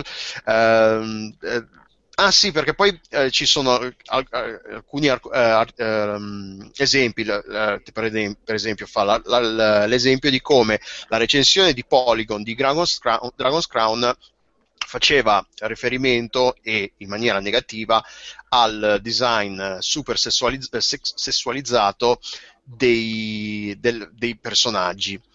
Vabbè, però Polygon è un po' partita per la... Beh, no, vabbè, comunque, no, al di là del discorso è giusto o sbagliato, ci sono queste cose, è giusto che un recensore o comunque un critico professionista presti attenzione e metta in risalto questi aspetti di un gioco, che se vogliamo, dipende da quanto...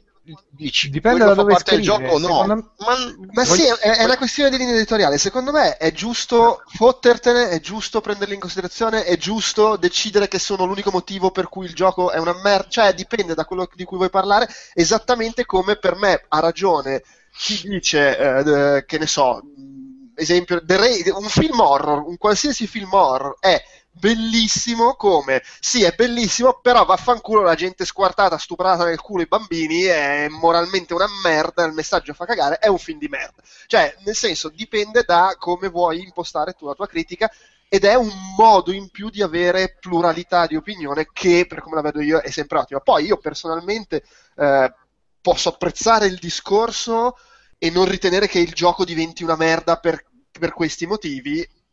Ma però quella è la mia lettura che do, esattamente come posso leggere una critica che parla male di un film, un libro, un videogioco, quel che è, comprendere, apprezzare, capire il discorso e non essere d'accordo perché a me piace per altri motivi, cioè non ci vedo niente di così sbagliato, certo non una cosa per cui scandalizzarsi, fermo restando che secondo me, però opinione mia, Polygon si è un po' fatta prendere la mano da sta cosa, perché veramente sembra che scorreggi un attimo in direzione, c'è una donna nel raggio di 1 miglio e...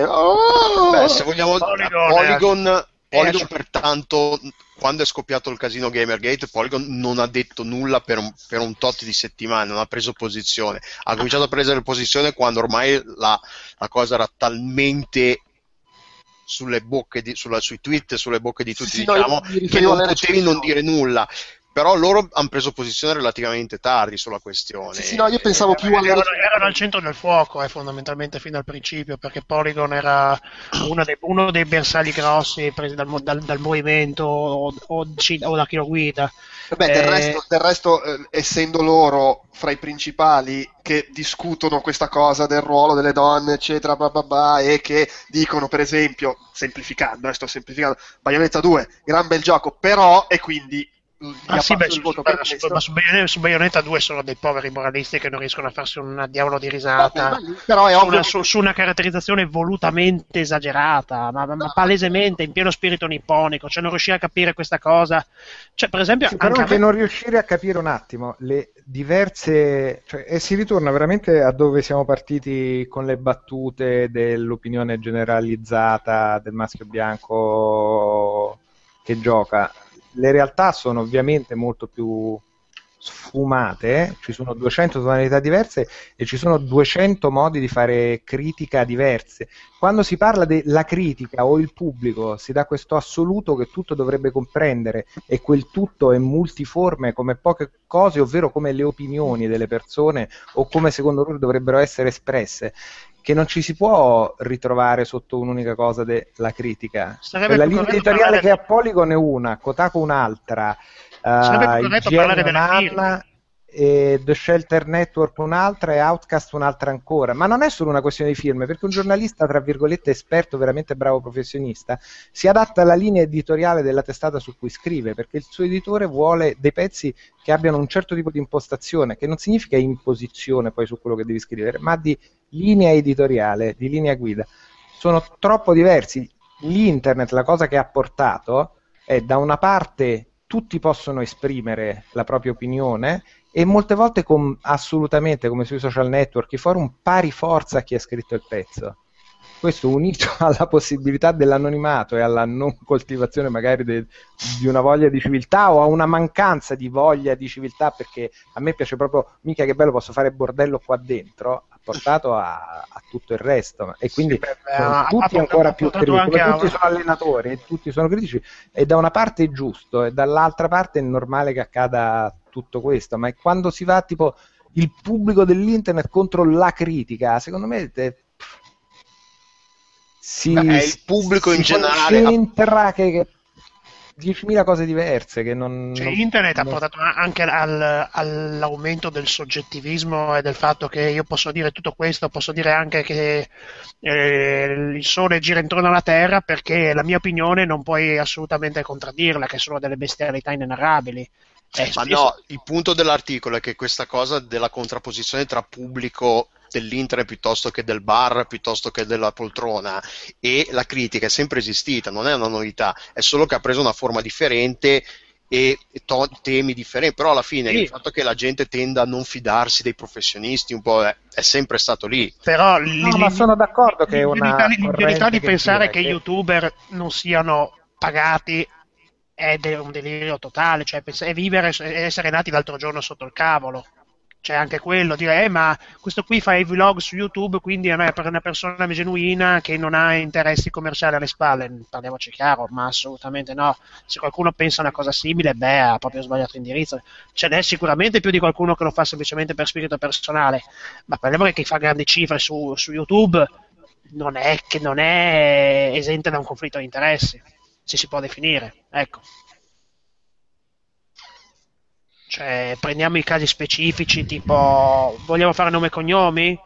Vabbè, Pipai Dai è praticamente una banderuola che si piega al vento e ogni volta che gli arriva da un segno da una parte o dall'altra è pronto a fare il pompino a questo o quest'altro.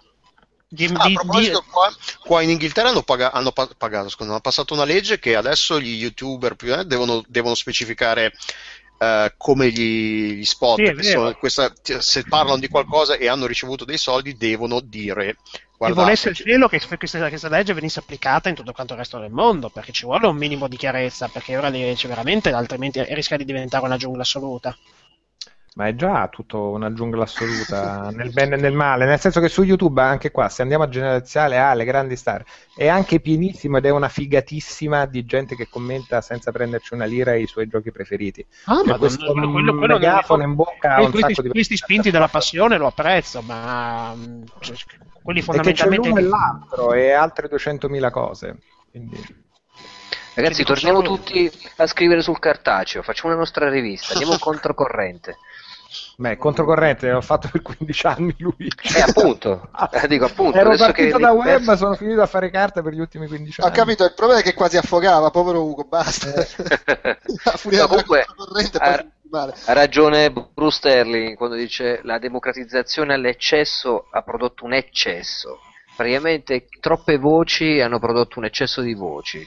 Troppe voci ovviamente che sono immerse nella democraticità più spinta e totale, perché ci si sente liberi e democratici nell'esprimere la propria voce dappertutto. E però effettivamente poi dove sta una realtà dove la citazione, l'omaggio e il plagio diventano sinonimi, perché ovviamente io mi sono ritrovato ultimamente a parlare con la redazione di PSM, uno ha preso un mio articolo che tanto non era pubblicato su PSM ma sul blog, sul mio blog personale, e ci ha scritto il suo articolo su una, adesso non posso dirvi qual è il sito, e proprio frasi copiate, papale. Allora tu dici, ha fatto la Gazzetta con Dr. Manhattan, sì, quindi. Infatti figurati con me che io sono zero praticamente nel mondo del web, perché io non pubblico sul web fondamentalmente, e quindi ho detto che cosa devo fare, lo devi accettare, fa parte del gioco. Parlo di un giornalista pagato e tutto, nel senso che lavora per questa testata. E niente, la prendi e porti a casa, perché non è che può esistere una regolamentazione precisa. Mi fate pensare un bellissimo libro in questo caso di... delle realtà commerciali, no, in realtà c'è plagio. Sto parlando di quello che tu dici, inferno, nel senso internet, la bolgia, c'è tutto. Sto pensando a una cosa molto bella, l'ha ipotizzata Alessandro Vietti, uno scrittore di fantascienza degli anni 90 che ha scritto Cyberworld e ha vinto anche il premio Cosmo nel 96, un premio ambito per la science fiction italiana, che praticamente ha parlato di un cybercode, cioè gente che controllava fondamentalmente il comportamento di internet e di quello che era il cyberspazio online come era concepito al tempo. Molto molto efficace, ora non mi sto entrando nei dettagli, però è interessante questa fatto della polizia di internet che interviene attraverso dei protocolli e blocca chi pubblica cosa. È impensabile ovviamente che si possa applicare una cosa simile, perché andrebbero a cadere proprio i presupposti dell'internet stesso, della libera voce sui forum e altro. Di sicuro io non vorrei mai fare il moderatore di qualsiasi parte, non me la sentirei, non so voi, ma insomma è un lavoro assurdo da pazzi. Dico no, è un bel lavoro, dico, ma è proprio un lavoro concettualmente che non riesco a... cioè io andrei a dormire coi sensi di colpa se bannano qualcuno, per dire. Se bannano qualcuno. Sì, se io dovessi bannare qualcuno, eccetera, o mettermi a criticare tu hai violato, non ce la farei, proprio per la natura di internet. So che però quando è regolamentato in un sistema bisogna seguire le tracce di quel sistema, del sito che ha delle regole, dei forum, eccetera, ma io non ce la farei, cioè boh, non lo so, vabbè, ma questa è una cosa di altro, un giudizio soggettivo. Vi consiglio di leggere, non so se l'avete mai, la conoscete, Dave Eggers, uno scrittore che ha scritto The Circle, il cerchio, un libro praticamente su una ragazza che viene presa in questo The Circle, che è una sorta di, diciamo, produttore di servizi multimediali che si avvicina molto alle filosofie Facebook, iPhone, in realtà apparentemente aperte però al contempo molto, diciamo, restrittive, ed è un romanzo molto molto illuminante su quella che è la Bay Area e la questione, diciamo, Silicon Valley, geek, apertura, hacker, noi siamo per tutto a tutti e via. Ve lo consiglio, Dave Eggers, The Circle, il cerchio, in italiano, pubblicato per Mondadori. Ok, me lo segno. Così. Sì. Apro il mio file con il backlog dei libri. Va bene. Delu. Sempre io. Sempre tu, sì. L'ultimo argomento dei tuoi che non ho mannaiato. Questo l'ho beccato tipo un'ora prima di... Che mi sembra molto adatto all'episodio di... Sì, infatti. Quel trend che hanno definito il settore dei videogiochi nel 2014. Vai. Che è un articolo di Gamma Sutra che è uscito tipo 3 ore fa online. fantastico, sul pezzo, proprio non siamo mai stati così sul pezzo. Allora, le cinque tendenze che sono del 2014 nel mondo dei videogiochi. Le grandi acquisizioni nel 2014, ci sono stati un sacco di acquisizioni di svariati miliardi di dollari da parte di alcune realtà, di altre. a marzo Facebook, a marzo Facebook ha comprato acquisito la compagnia che è dietro il Oculus Rift, Oculus VR. Oculus Rift è un gioco, mi sa. No, Oculus Rift è l'affare. Si chiama Oculus VR. Per 2 miliardi di dollari.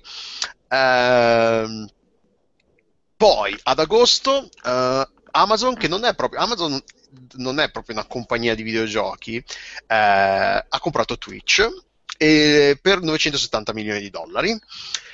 Poi Microsoft, sempre ad agosto, giorno più e giorno meno, ha acquistato lo studio che ha creato Minecraft, Mojang, per 2 miliardi e mezzo di dollari. E 2 secondi dopo questa acquisizione c'è Coso che se n'è andato scappando con la cassa. Notch, l'amico Notch. Ah, Notch non lavora più, non è più in mondo. Notch ha mollato la baracca all'istante. Ha fatto un rage quit clamoroso. Sì. Vabbè, ma neanche rage, non direi proprio rage. Non la quit. Sai che c'è. E poi c'è, l'articolo menziona altre acquisizioni che non sono arrivate in Occidente, perché sono Giant Interactive, che è un operatore di videogiochi online cinese, è andato privata ed ha ricevuto un investimento di 1.6 miliardi di dollari. Poi la compagnia di social game FunPlus è stata venduta, ha venduto un tot di sue proprietà alla Zhojing Holdings di Shanghai per 960 milioni. Poi praticamente i primi tre trimestri del 2014 hanno raddoppiato il totale delle acquisizioni in dollari di tutto il 2013. Quindi sì, quest'anno ci sono stati tanti passaggi di proprietà di roba. Ed è una delle cose più interessanti è che quanto le compagnie che non sono, perché Facebook che ha comprato Oculus VR piuttosto e Amazon con Twitch sono acquisizioni da parte di compagnie che non fanno dei videogiochi il loro business principale. Però è interessante dire che però Twitch non fa produce. Alla fine lì ha senso, perché comunque Amazon si stava già espandendo nel settore dello streaming, lato film e telefilm. Alla fine Twitch è un servizio di streaming, per cui c'è comunque un qualche collegamento. Tra l'altro vi segnalo, guardate Transparency, non l'avete visto, la prima serie bella di Amazon ed è bellissima. No, io ho deciso che comincio a boicottare Amazon, basta. Vabbè, scaricala allora. Poi, altra tendenza, dove ho perso l'articolo, porco Giuda. The Flood of Steam Games. Sì. Ah, eccolo qua. Gamasutra, l'enorme aumento di giochi disponibili su Steam. E quindi di monnezza, aggiungerei. Sì, lo dice infatti. Infatti l'articolo, il paragrafo dedicato a questa parte qua, dice come ci sono tantissimi giochi in più. Praticamente a metà maggio del 2014 erano usciti su Steam più giochi di quanti ne fossero usciti nell'interezza del 2013. Quindi ed è veramente una valanga di merda. È una valanga di roba. E soprattutto però, tantissimi sono early access. Tantissimi early access, sì, hanno un po', sì. Però parlano anche di come insieme a questa cosa qua Steam e Valve abbiano fatto uscire i Discovery Tool, questa roba, questi meccanismi che in teoria dovrebbero aiutarti a trovare i giochi più adatti a te in base ai tuoi gusti e tutte queste cose qua. E che non funzionano. L'introduzione degli curatori di Steam, gli Steam Curator, che noi siamo tutti curator ovviamente, tutti stimati, con centinaia. Tra l'altro apro una parentesi sul discorso della discoverability.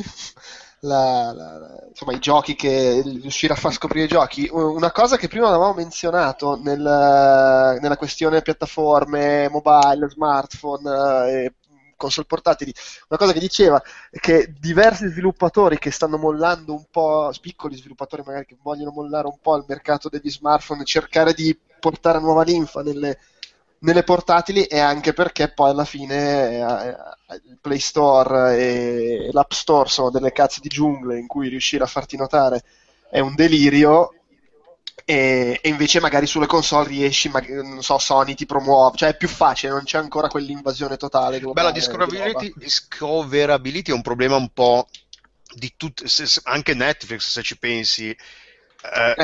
Sì. A meno che tu... Netflix secondo me li è voluto per non farti capire le reali dimensioni del catalogo. Infatti. Però è un po' il discorso della discoverability, è un po' un problema di tutto l'intrattenimento, se ci pensi, lì piuttosto come fai a scoprire qualcosa che ti potrebbe potenzialmente piacere, non so, Spotify per la musica, abbiamo accesso a così tanta roba.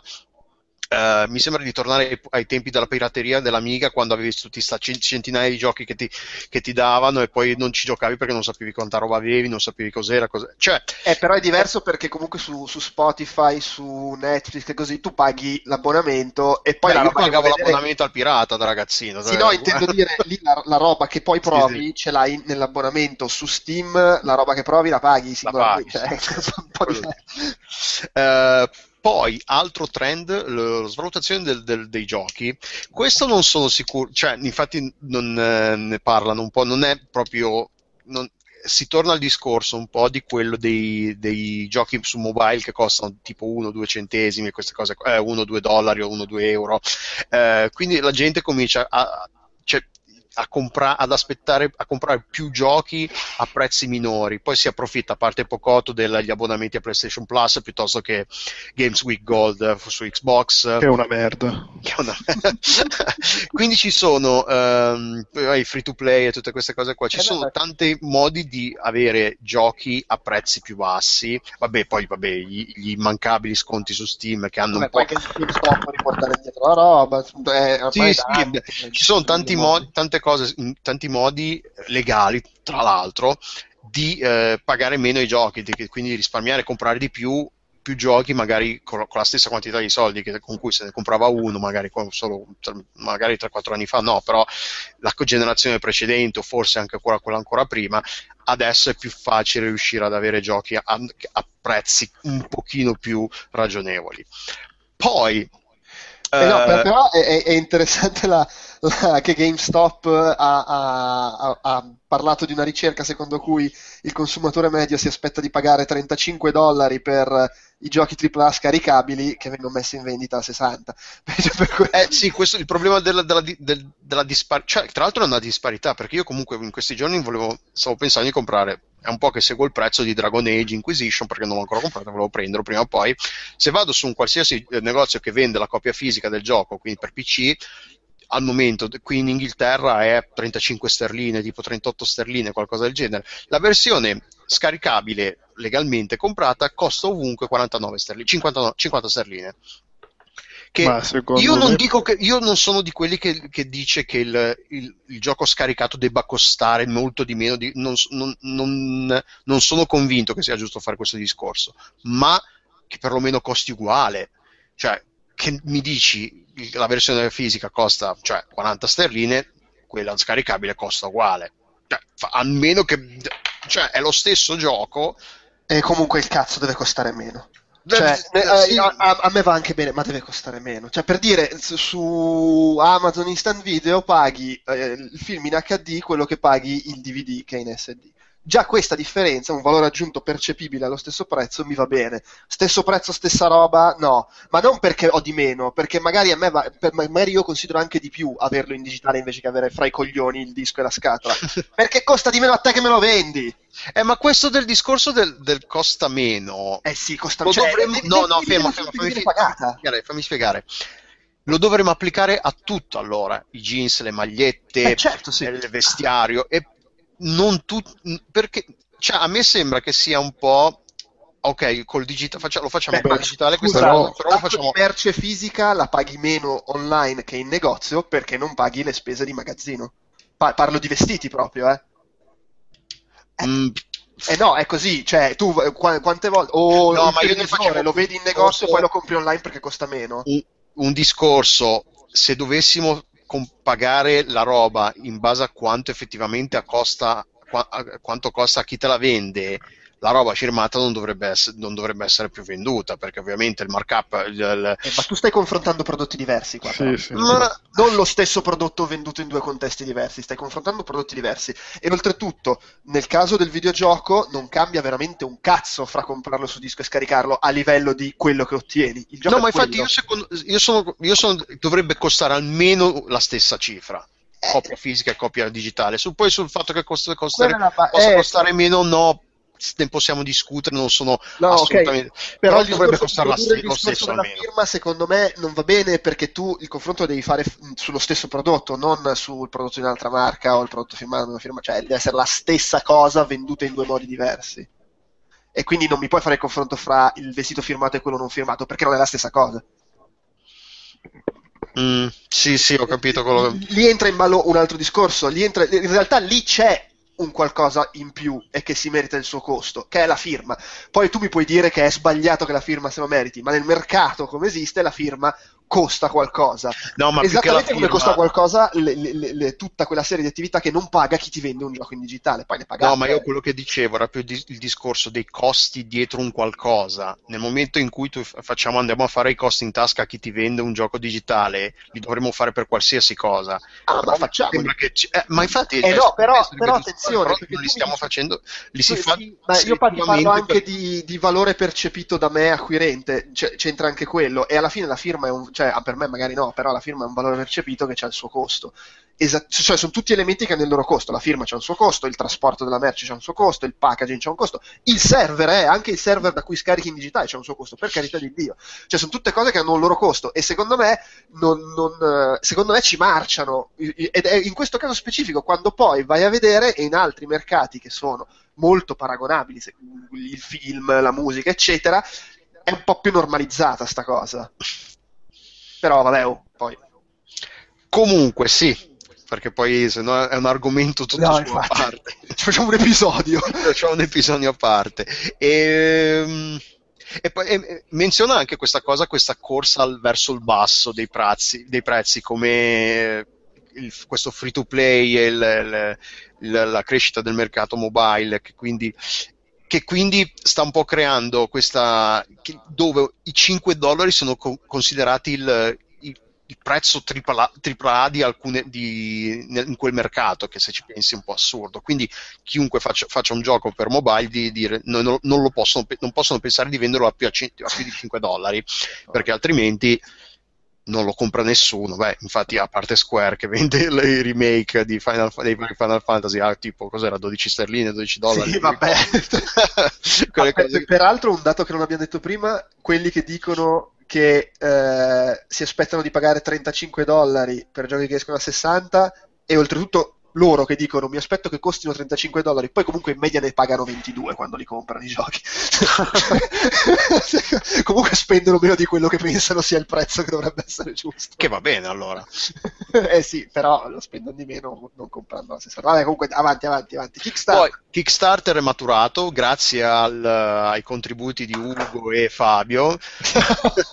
Ma Kickstarter è maturato nel senso che la maggior parte dei progetti falliscono, cioè, è successo sta cosa. No, loro dicono che tipo nel 2012 loro avevano notato come Double Fine abbia fatto iniziare questa tendenza anche dei grandi nomi di rivolgersi al crowdfunding per farsi dare i soldi, che poi se ci pensiamo anche lo fanno ormai anche nel cinema, come si chiama, Spike Lee piuttosto che Zach Braff, gente anche famosa si va a chiedere i soldi alla gente comune per farsi produrre la loro roba. EcoPartners ha fatto uscire un documento in cui parla della prima metà anno del 2014, e i videogiochi hanno raccolto 13,5 milioni di pledge in 6 mesi, e la prima metà del 2013 invece ne avevano raccolti 58 milioni. Quindi i numeri stanno scendendo. Loro dicono che secondo loro la luna di miele di Kickstarter è un po' finita, quindi la gente non è più così entusiasta, non corre sì, qualsiasi cosa esca su Kickstarter gli diamo soldi, un po' per il discorso che tanta roba non esce poi alla fine, e quindi la gente si sta un po' proteggendo un po'. Alla fine, se la roba non esce, non penso che i soldi te li danno, però in alcuni casi dipende quando poi il gioco il progetto viene annullato. Infatti Kickstarter ha aggiornato le sue regole a questo proposito, proprio per evitare che chi dà i soldi non venga tutelato in maniera adeguata da gente che magari si piglia i soldi e poi scappa. Poi fanno anche notare come Chris Roberts e Star Citizen abbiano raccolto 66 milioni di dollari di crowdfunding indipendente, quindi il modello non è sparito, è solo sta maturando e sta prendendo una forma più definitiva, più definita, mentre negli anni passati stava ancora cercando di trovare la sua forma, un suo modello che fosse sostenibile per tutti e che fosse anche una cosa affidabile per il futuro. Che fosse probabilmente è anche stata soddisfatta un po' una certa fame, nel senso che magari oggi salta fuori il Kickstarter, milionari di Wasteland 2, Pillars of Eternity e un altro paio di GDR vecchio stile. Magari adesso, se uno di quelli salta fuori oggi, non fa necessariamente tutti quei soldi, perché è un po' finito il momento di "oh, figata, me ne fanno un altro di gioco così!" Bram! Tu, Ugo, spendi meno, spendi di più, hai speso gli stessi soldi? Domanda seria, nel senso, perché io su Kickstarter ho dato pochissimo finora, non sono un caso rilevante. Il gioco di Ron Gilbert l'ha fatta tranquillamente, ma non ha fatto il botto come altri giochi simili. Beh, come Broken Age. Cosa? Chi? Lì a me è un po' scoppiato il cervello, in effetti. Sono indicativo di tutti. Sì, però non ha raccolto i soldi di Broken Age. No, Broken Age è stato anche il primo caso, però non lo so, magari anche in effetti sì, però veramente, cioè, che stronzi. Ron Gilbert vale meno di... No, per me vale, guarda, esattamente uguale. Quanto gli hai dato? Quanto hai dato a entrambi? Si può dire, se posso farmi capire. No, non si dice. Ok, è tanto. Già che risponda così è una bella indicazione. È più di quanto tanta gente avrebbe dato, allora, mettiamola così. Assolutamente sì. No, è chiaro, poi la gente che dà tanto ci sarà sempre, che ci mancherebbe, ognuno poi ha i suoi progetti, i suoi... Ognuno ha i suoi feticismi speciali, è chiaro. Si chiamano priorità. Esatto. Vabbè, e poi l'ultimo trend. In pensione che lavorano per sempre. Io ho dato la mia. Hai pagato il college dei figli di Schaefer. No, ma dei figli mi interessa poco. Che lui facesse giochi, boom. E l'ultima tendenza, per la gioia di Pocotto, è che gli youtuber non sono un fenomeno passeggero, ma sono una realtà ormai consolidata con cui avremo a che fare anche nel futuro, per molti anni, diciamo, perché comunque soprattutto nel 2014 le personalità di YouTube hanno avuto riconoscimento semi-ufficiale da parte magari un po' dai publisher che hanno cominciato a dargli i soldi, un po' quello, e anche un po' dalla stampa normale, non dalla stampa normale, dal resto della stampa videoludica, che ha incominciato a rendersi conto di quanto YouTube, comunque il video, sia un modo molto importante di raggiungere il pubblico. La cosa che è un po' cambiata è che gli youtuber non stanno fagocitando la stampa regolare, tradizionale, che ormai facciamo siti internet e cartaceo. Nella stampa tradizionale ci mettiamo dentro i siti internet e cartaceo, ma sono due realtà che coesistono. Anzi, tanta gente che lavorava per internet è passata a fare video, per esempio, come si chiama, Jim Sterling, quello che era Eurogamer, e poi... Beh, però in realtà lui comunque fa ancora pure lo scritto lì da cose, com'è che si chiamano? The Escapist, esatto. No, se n'è andato da The Escapist. A quanto ho capito, The Escapist hanno avuto dei problemi. The Escapist ha fatto qualche porcata che ha a che fare col Gamergate. Un progetto su Patreon, per quello se n'è andato. Ecco, sì. Ma no, ma a quanto ho capito ha avuto qualche cosa con The Escapist, che a livello politico, non politico, nel senso, hanno avuto un disaccordo grosso, e come si chiama, Jim Sterling ha detto: "Io per voi non ci voglio lavorare", e li ha mandati a fanculo. Ma tanta gente, vero, sì, è roba di un mese fa. Sì, sì, l'avevo letto recentemente perché su Twitter e comunque sì, tanta gente che sta andando su Patreon. Ah sì, Patreon è un'altra realtà che si sta affermando e si sta affiancando al crowdfunding, che non so se sapete come funziona, ne avete sentito parlare. Comunque, per chi non lo sa, chi non lo conosce, Patreon è questo sito internet che dà la possibilità di promettere di dare un tot al mese a un artista, ma a chiunque, alla fine a chiunque, perché c'è chi fa musica, c'è chi fa video, parla di videogiochi, c'è chi scrive qualsiasi cosa, c'è tipo Matt Lees che è un videoblogger qui inglese piuttosto popolare, e praticamente loro dicono se arriva a questa cifra mensile fanno gli stretch goal anche loro, nel senso che se arriva a questa cifra mensile vi assicuro che produrrò un video alla settimana piuttosto che un video ogni 2 settimane e tutto il resto. Ovviamente più soldi loro ottengono dal Patreon, più loro possono dedicarsi full time a questa attività, per cui solo loro stanno chiedendo soldi, ed è piuttosto che un crowdfunding come Kickstarter, in cui tu gli dai $20 una volta e finisce lì. Con Patreon è più una cosa continuativa, su cui loro possono contare per... Ovviamente non è un abbonamento che a dire un anno di abbonamento e tu decidi di dargli soldi per un anno. Puoi interrompere di dare i soldi in qualsiasi momento e non succede nulla. Però è una forma diversa di crowdfunding che si sta affermando negli ultimi tempi. E comunque sì, gli YouTuber sono una realtà nuova e affermata, importante, su cui ormai tutti fanno affidamento e su cui tutti devono contare, con cui bisogna fare i conti. Mi spiace, Pocotto. E nell'articolo, non so se hai notato, c'è questa GIF o GIF, come devo dire, di PewDiePie, che fa le faccine. Oh. Magari muore. Magari muore mentre fa la faccina, resta una paresi. Tra l'altro io il suo video non l'ho mai visto, quindi non saprei. Neanche lui. Se guardi South Park lo vedrai, perché è apparso in un paio di puntate. Ma voi comunque, una cosa che è risaputa, sapete benissimo che il signor Felix è il figlio di una magnate finlandese, pardon. Cioè è il figlio di un pezzo grosso di una multinazionale finlandese. Okay. Quindi il mistero dell'omino che si è costruito da solo è una grandissima troiata senza precedenti.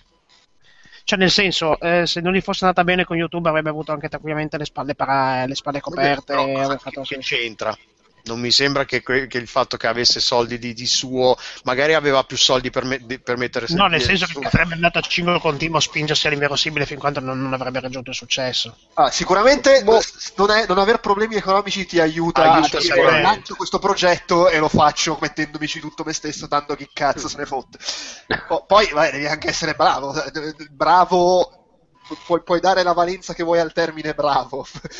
Nel caso di più, ecco, nel caso specifico lui è bravo.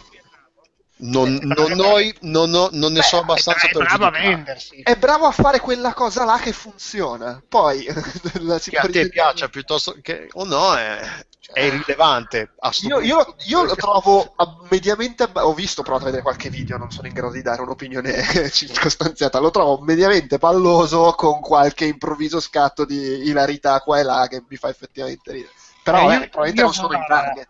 Credimi, la prima non ne avevo mai sentito parlare. Ricordo che la prima volta che mi trovai di fronte a questo personaggio in cerca d'autore fu di fronte ai VGX dell'anno scorso. Uh-huh. Nel momento in cui fu presentato per la prima volta, se non ricordo male, o comunque era fra le prime, Dying Light.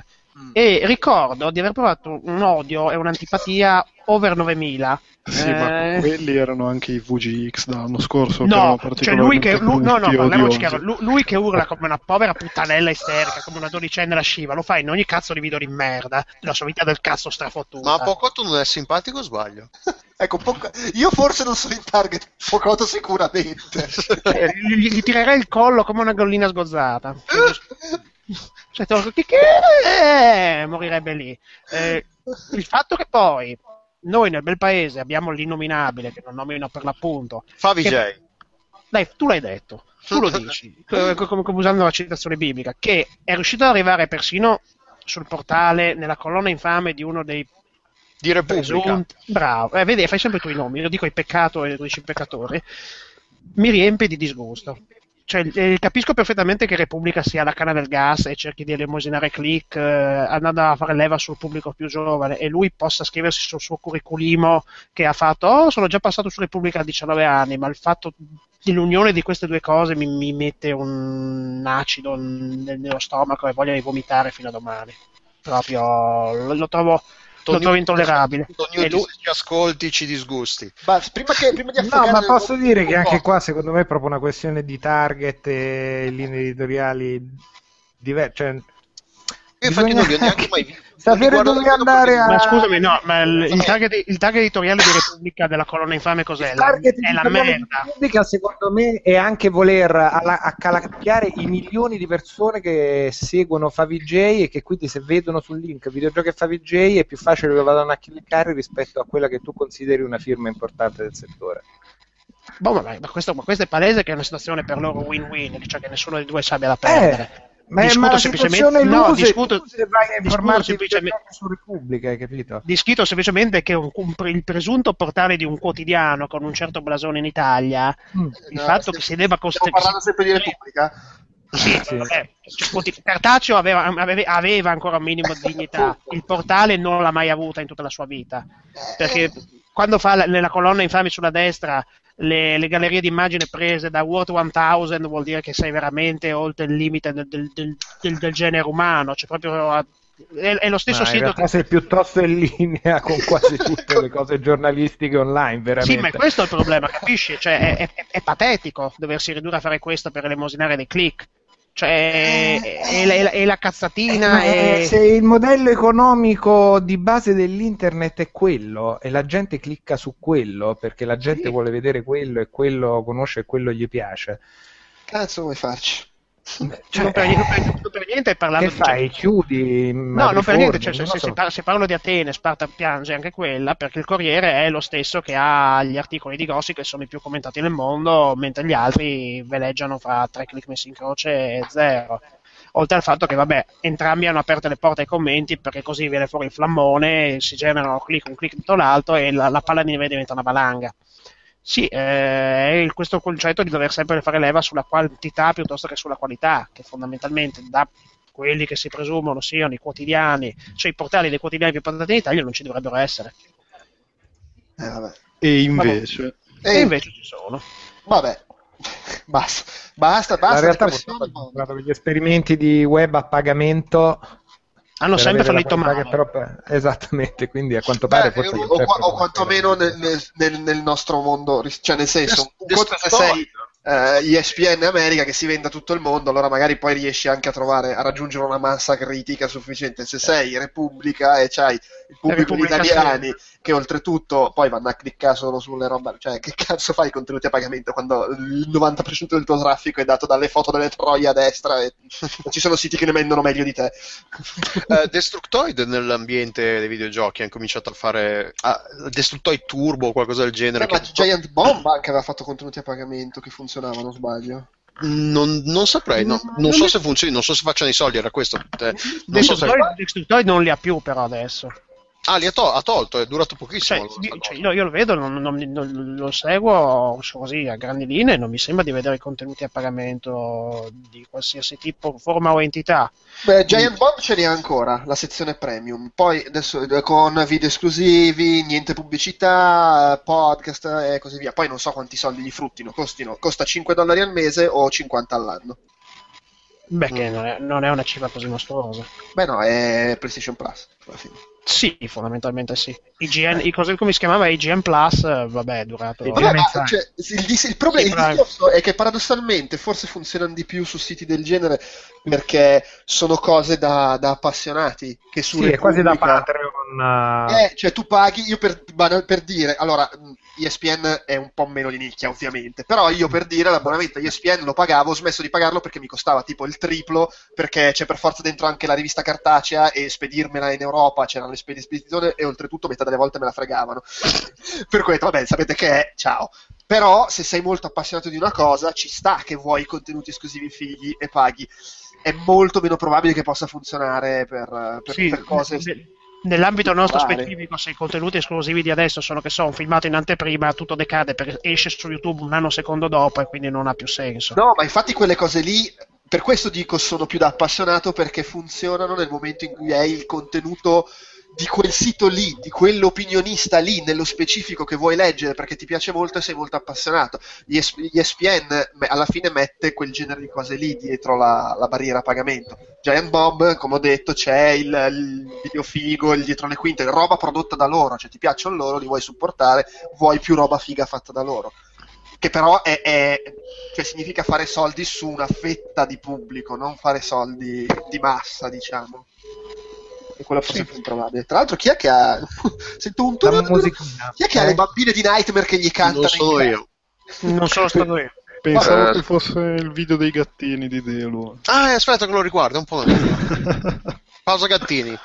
Vabbè, dai, chiudiamo con gli argomenti di giornata, con se qualcuno ha qualcosa da dire, qualcosa di molto figo che aspetta o si aspetta o spera nel 2015.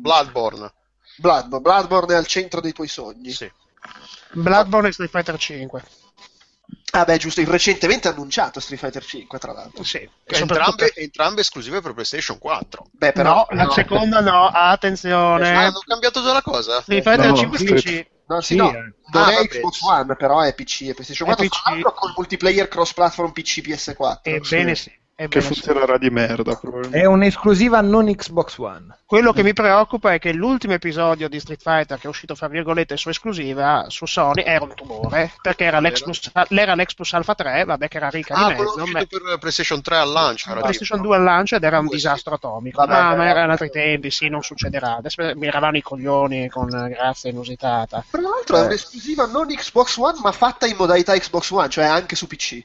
Questa cosa smacco a Microsoft. Sony sostiene che sia cosviluppato con loro, molto probabilmente cosviluppato significa ci ho messo un po' di conquibus, lo pubblichi solo da me e attaccati al cazzo. Sì, sono quindi... Ma sì, gli hanno dato dei soldi sicuramente. Sì, gli hanno dato solo quello, non hanno messo mano, il codice sarà tutto il solito Capcom. Secondo me hanno sai perché non esce The Last Guardian? Perché le risorse le ha messe su Street Fighter 5.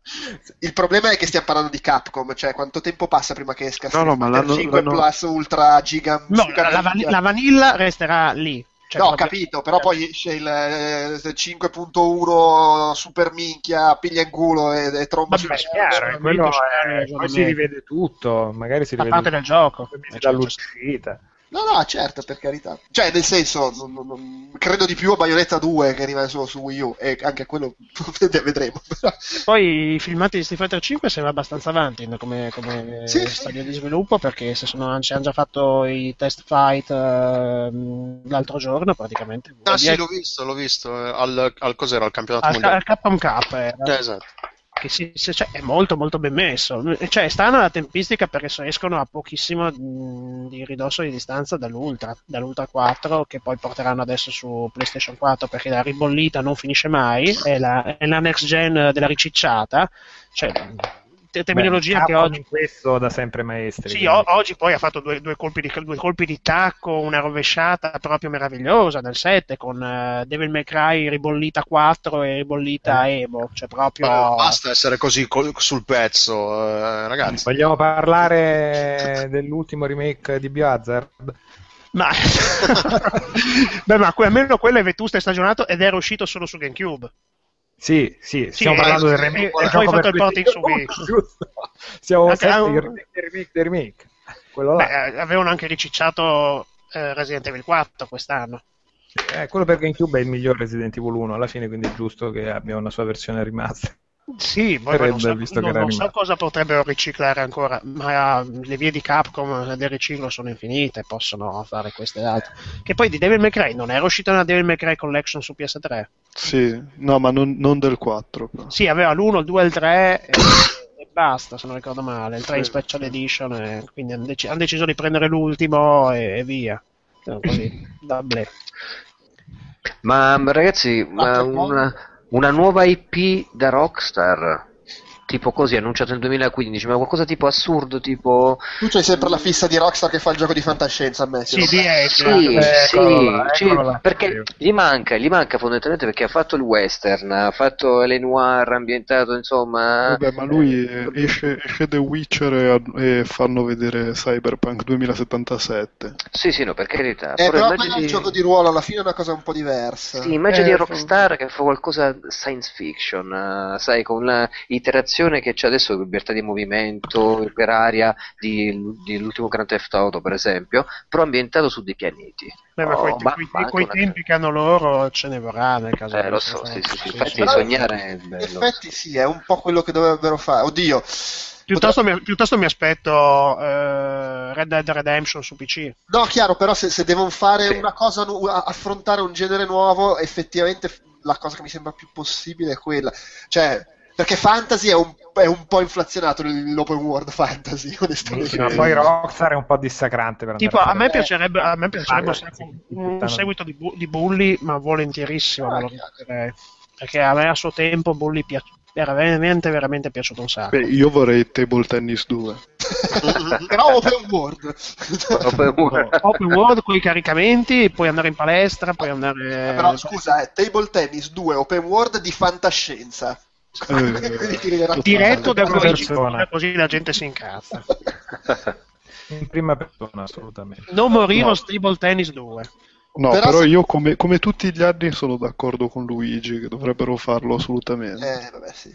Poi vabbè, il 2015 è anche un po' l'anno di tutte queste cose nello spazio, quindi si spera che raccolgano la palla al balzo. Ma per esempio di Rockstar poi arrivano nel 2018. Ma intanto l'annuncio ci fa buono. Vedo più probabile un Red Dead Redemption nuovo che si butti nella fa. Non so perché, però... Ma perché nei rumors? Ah sì, no, non me l'ero completamente... sì, cioè o dicono che fanno la versione HD per PC oppure fanno quello nuovo. Comunque è un nome che circola. È bello. Ragazzi, immaginate soltanto science fiction, un Rockstar, oddio ragazzi, 4 volte la mappa dell'ultimo Grand Theft Auto, per dirti, perché ovviamente sviluppandosi molto nelle fasi aeree non fanno neanche da qua alla luna. Sì. Ma tu lo vorresti che vai in giro per pianeti, quindi non tipo Blade Runner? Esatto, ma anche che tipo Blade Runner, ma andrebbe benissimo alla fine, nel senso, l'importante è che non ci siano caricamenti, io posso dal punto A al punto Z della mappa posso arrivarci, posso volare, viene atterrare, recuperato e lo fa Rockstar, così.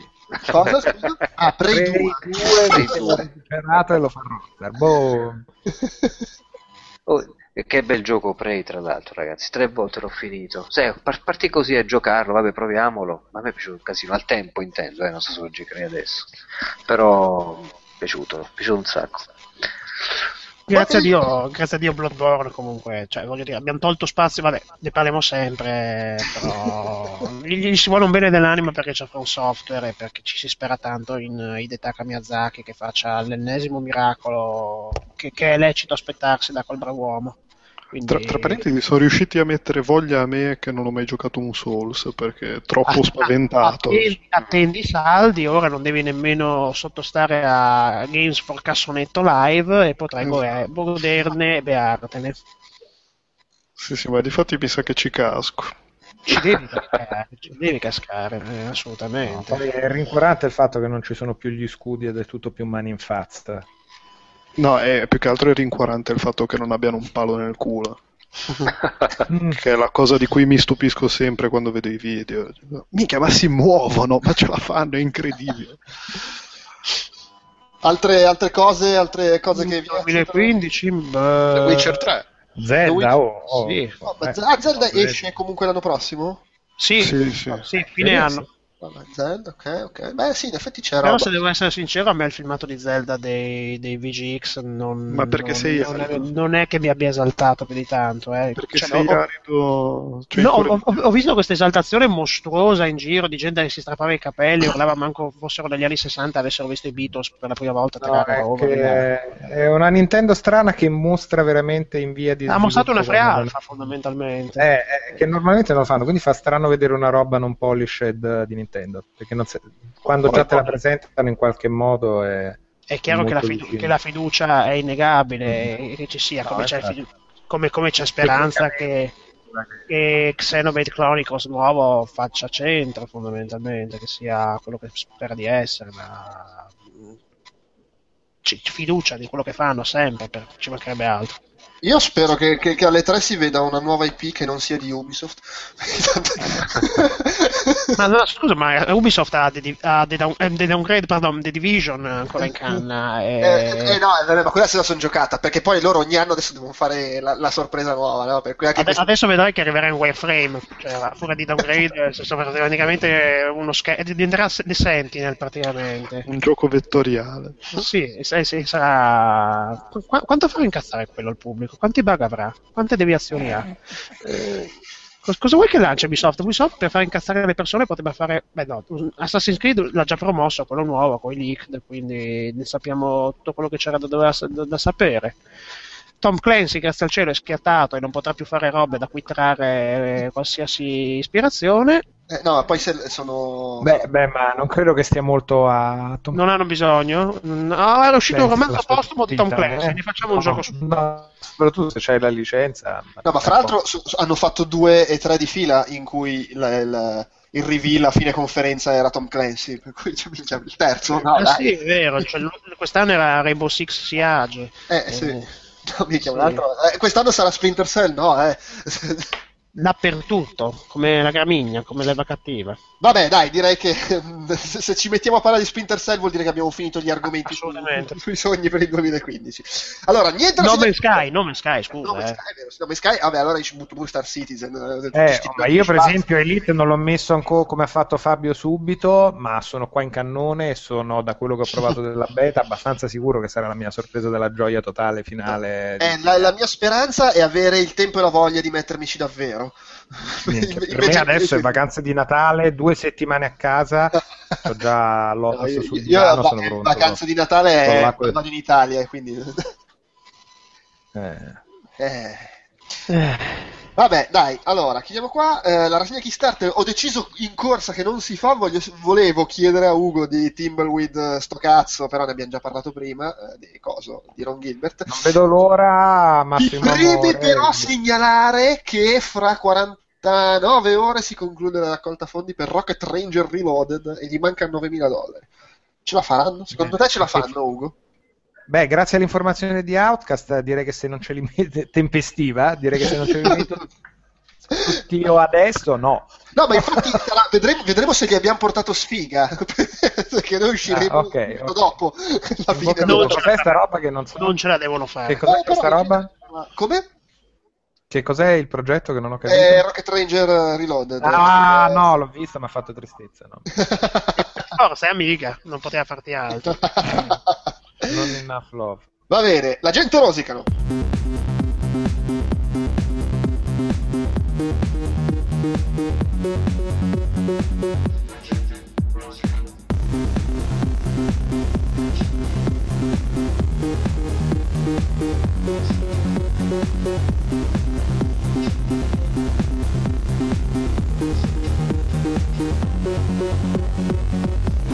Nabacchio, hai messo tu 2 rosicate in scaletta? Sì, che sono corte e fanno ridere. Introducicele. La prima è David Jaffe, che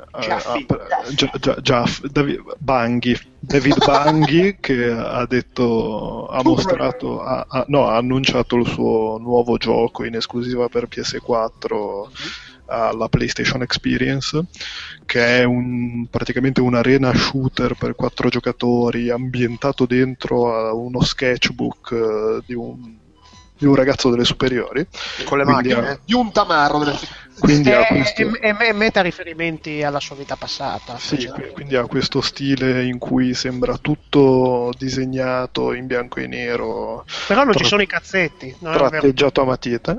Ma ci saranno nella versione finale. È che ha diviso il pubblico. C'è chi dice vabbè, ma è una pre-alfa e per quello che si vede sembra carino, cioè sembra simpatico quantomeno. E chi dice che è una merda? Io dico che David Jaffe è quindi è una merda.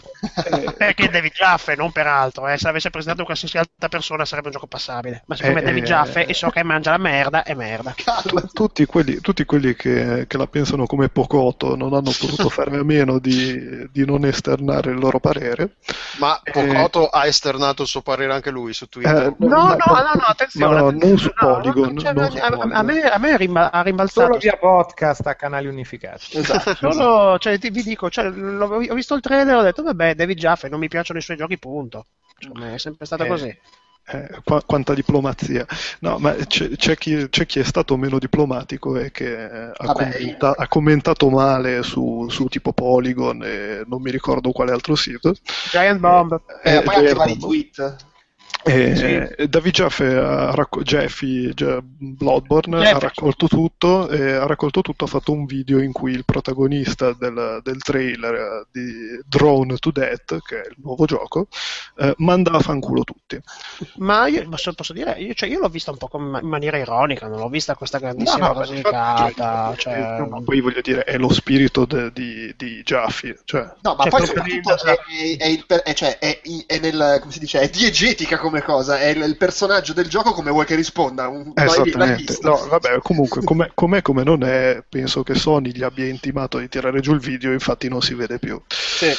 Quello è normale, dopo il caso Adamort chiunque con i piedi di piombo in qualsiasi però modo. Comunque il problema è che i videogiocatori sono delle permalose teste di cazzo che non sono in grado di rendersi conto di che cazzo hanno davanti e devono insultare sempre tutti a manetta, ma guai se qualcuno risponde sullo stesso tono.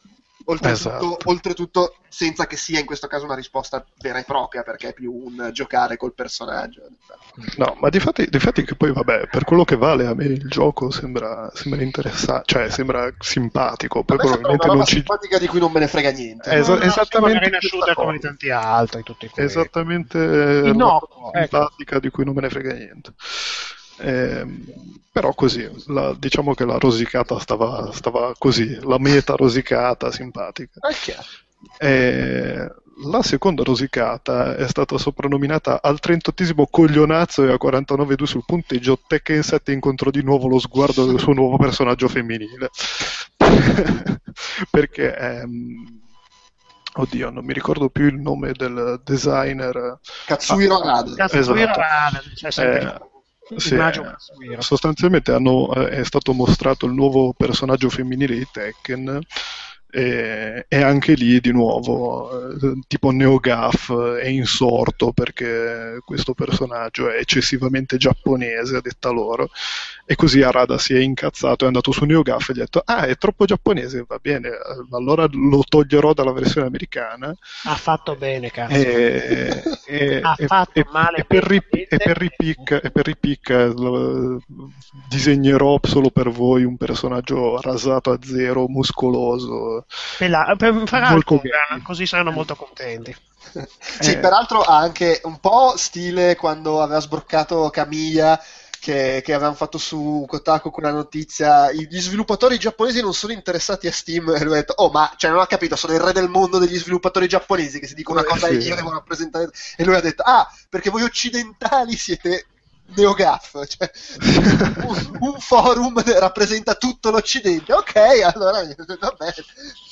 E in effetti è un po' c'è un po' sta cosa che gli sviluppatori impazziscono perché anche 500 persone online rompono i coglioni per giochi che vendono 20 milioni di copie, c'è sempre un po' sto squilibrio. Però è anche vero che NeoGAF tira fuori il peggio dalle persone. Ah, certo, sì, vabbè, però cioè è come Kotaku. No, vabbè, però comunque la rosicata era fondamentalmente quella. Ma ha fatto bene, ma poi grazie al cielo noi siamo europei e noi avremo quel personaggio che poi non capisco il problema, cioè non vi piace, non lo usate, fine. No, ma che poi più che altro la cosa veramente grave che non ha sottolineato nessuno è che secondo me ha lo stesso moveset di Lily, che è un personaggio che già c'era, però e aveva anche qualcosa di Gorgo, un po' come calcio. Vabbè, ma insomma le rischinnate totale con ma c'è persone, però voglio dire, cioè se ti devi lamentare, lamentati di qualcosa che cioè, per i personaggi assurdi in Tekken ci sono sempre stati dalla morte dei tempi, dal Bosconovic che combatteva da disteso a... solo che gli è partita la vena perché sono trovati di fronte a un personaggio che non risponde ai canoni. No, ma il problema è la rada che ascolta, questi qua possono abbaiare. La disgrazia vera è che tutti i giocatori americani che invece magari si sarebbero potuti correre il personaggio per colpa di 5 rompicoglioni e invece no, hai capito? È vero, cioè purtroppo è figurina nera che tu metti sul personaggio che non vuoi mai vedere, non vuoi mai incontrare nel corso del gioco, è un'opzione. Fai felici le persone, fai anche la mossa ironica e tutti gli altri però ce lo possono dire. E invece no, sarà un DLC a pagamento da 50 euro. E per tornare a quello che stavo dicendo un attimo fa, il problema, come al solito, è che ci sono 500, e probabilmente sto esagerando, stronzi che fanno la voce grossa e rompono i coglioni a tutti gli altri. Sì, è che vengono presi ad esempio come il modus, cioè come la parola di tutti, perché postano su NeoGAF, perché se postassero su tinello.com a Rada non gliela sarebbe fottuto assolutamente un cazzo. Io nel frattempo vado a iscrivermi. NeoGAF ha questo alone di santità in cui viene preso come la Bibbia del gaming, degli sviluppatori occidentali e non, e quindi fondamentalmente tutto quello che passa di lì deve per forza ricevere un minimo di credito e o peso. Ma non è neanche una questione di prestigio NeoGAF, il problema è il rumore. Quando le cose superano una certa soglia di rumore, basta, non si riesce più a ignorarle e a quel punto bisogna prendere il provvedimento in qualche modo. No, insomma, ha fatto bene a rispondere, cioè avrebbe dovuto farlo anche molto prima. No, avrebbe dovuto rispondere a LOL. No, pure a suon di GIF o GIF come per NeoGAF, ecco, o Bang. Che secondo me dovrebbero, cioè qualsiasi cosa polemica succeda, tutti dovrebbero rispondere facendo il video col personaggio che manda a fanculo, così poi notizie, il video viene ritirato e la cosa si conclude lì. Potrebbe essere un ottimo modo per risolvere le questioni, sì. Andate a fanculo. Quindi dobbiamo aspettarci dei sonori vaffanculo da Brian Patriciano? Da tutti, vaffanculo dappertutto. Brian Patriciano? Ah, parlate male di Retro City Rampage, andate a fanculo voi di Outcast. Insomma, il video così. L'ha fatto davvero, tra l'altro. Non avevo dubbi in proposito. Anche senza video. Va bene, sì. Basta. Bello che ho detto basta e per un attimo si è fermata la telescrivente. Ma non sto muovendo il mouse da ore. No, ma è lei è viva, però. È inutile, l'unica cosa che puoi fare è fermare il microfono quando non intervieni. Sì, ma non lo farò mai, cioè sto intervenendo a randa. Ma adesso c'è un momento in cui puoi... Va bene, c'è il monologo. Adesso c'è il monologo. Va bene, passiamo a seghe mentali. Chi sono? Chi sono io? Se non chissà, il destino è il mio, anima che sono, clamando, carne che sono, chi sono, chi sono io? Chi sono io? Se non quello, chissà, il corso di percussioni, chi sono? Suoni della darbuca. Carne che sono. Suoni bassi. Detti doom. Chi sono? Chi suoni acuti. Chi sono? Chi tac. Chi. Destino. Luigi.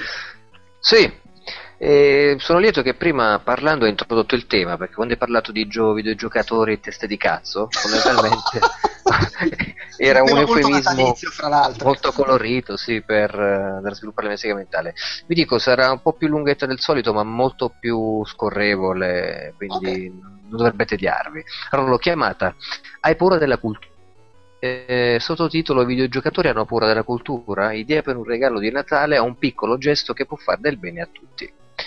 Allora, dovendo trattare dell'esperienza di videogioco su cui più volte mi sono ritrovato a tornare nel 2014, vale a dire quella che l'istinto videoludico ho cercato di abitare con più lieta insistenza, tra tutte le possibili proposte è saltare alla mente Proteus, opera del talentuoso ed musicata all'estronico David Kanaga.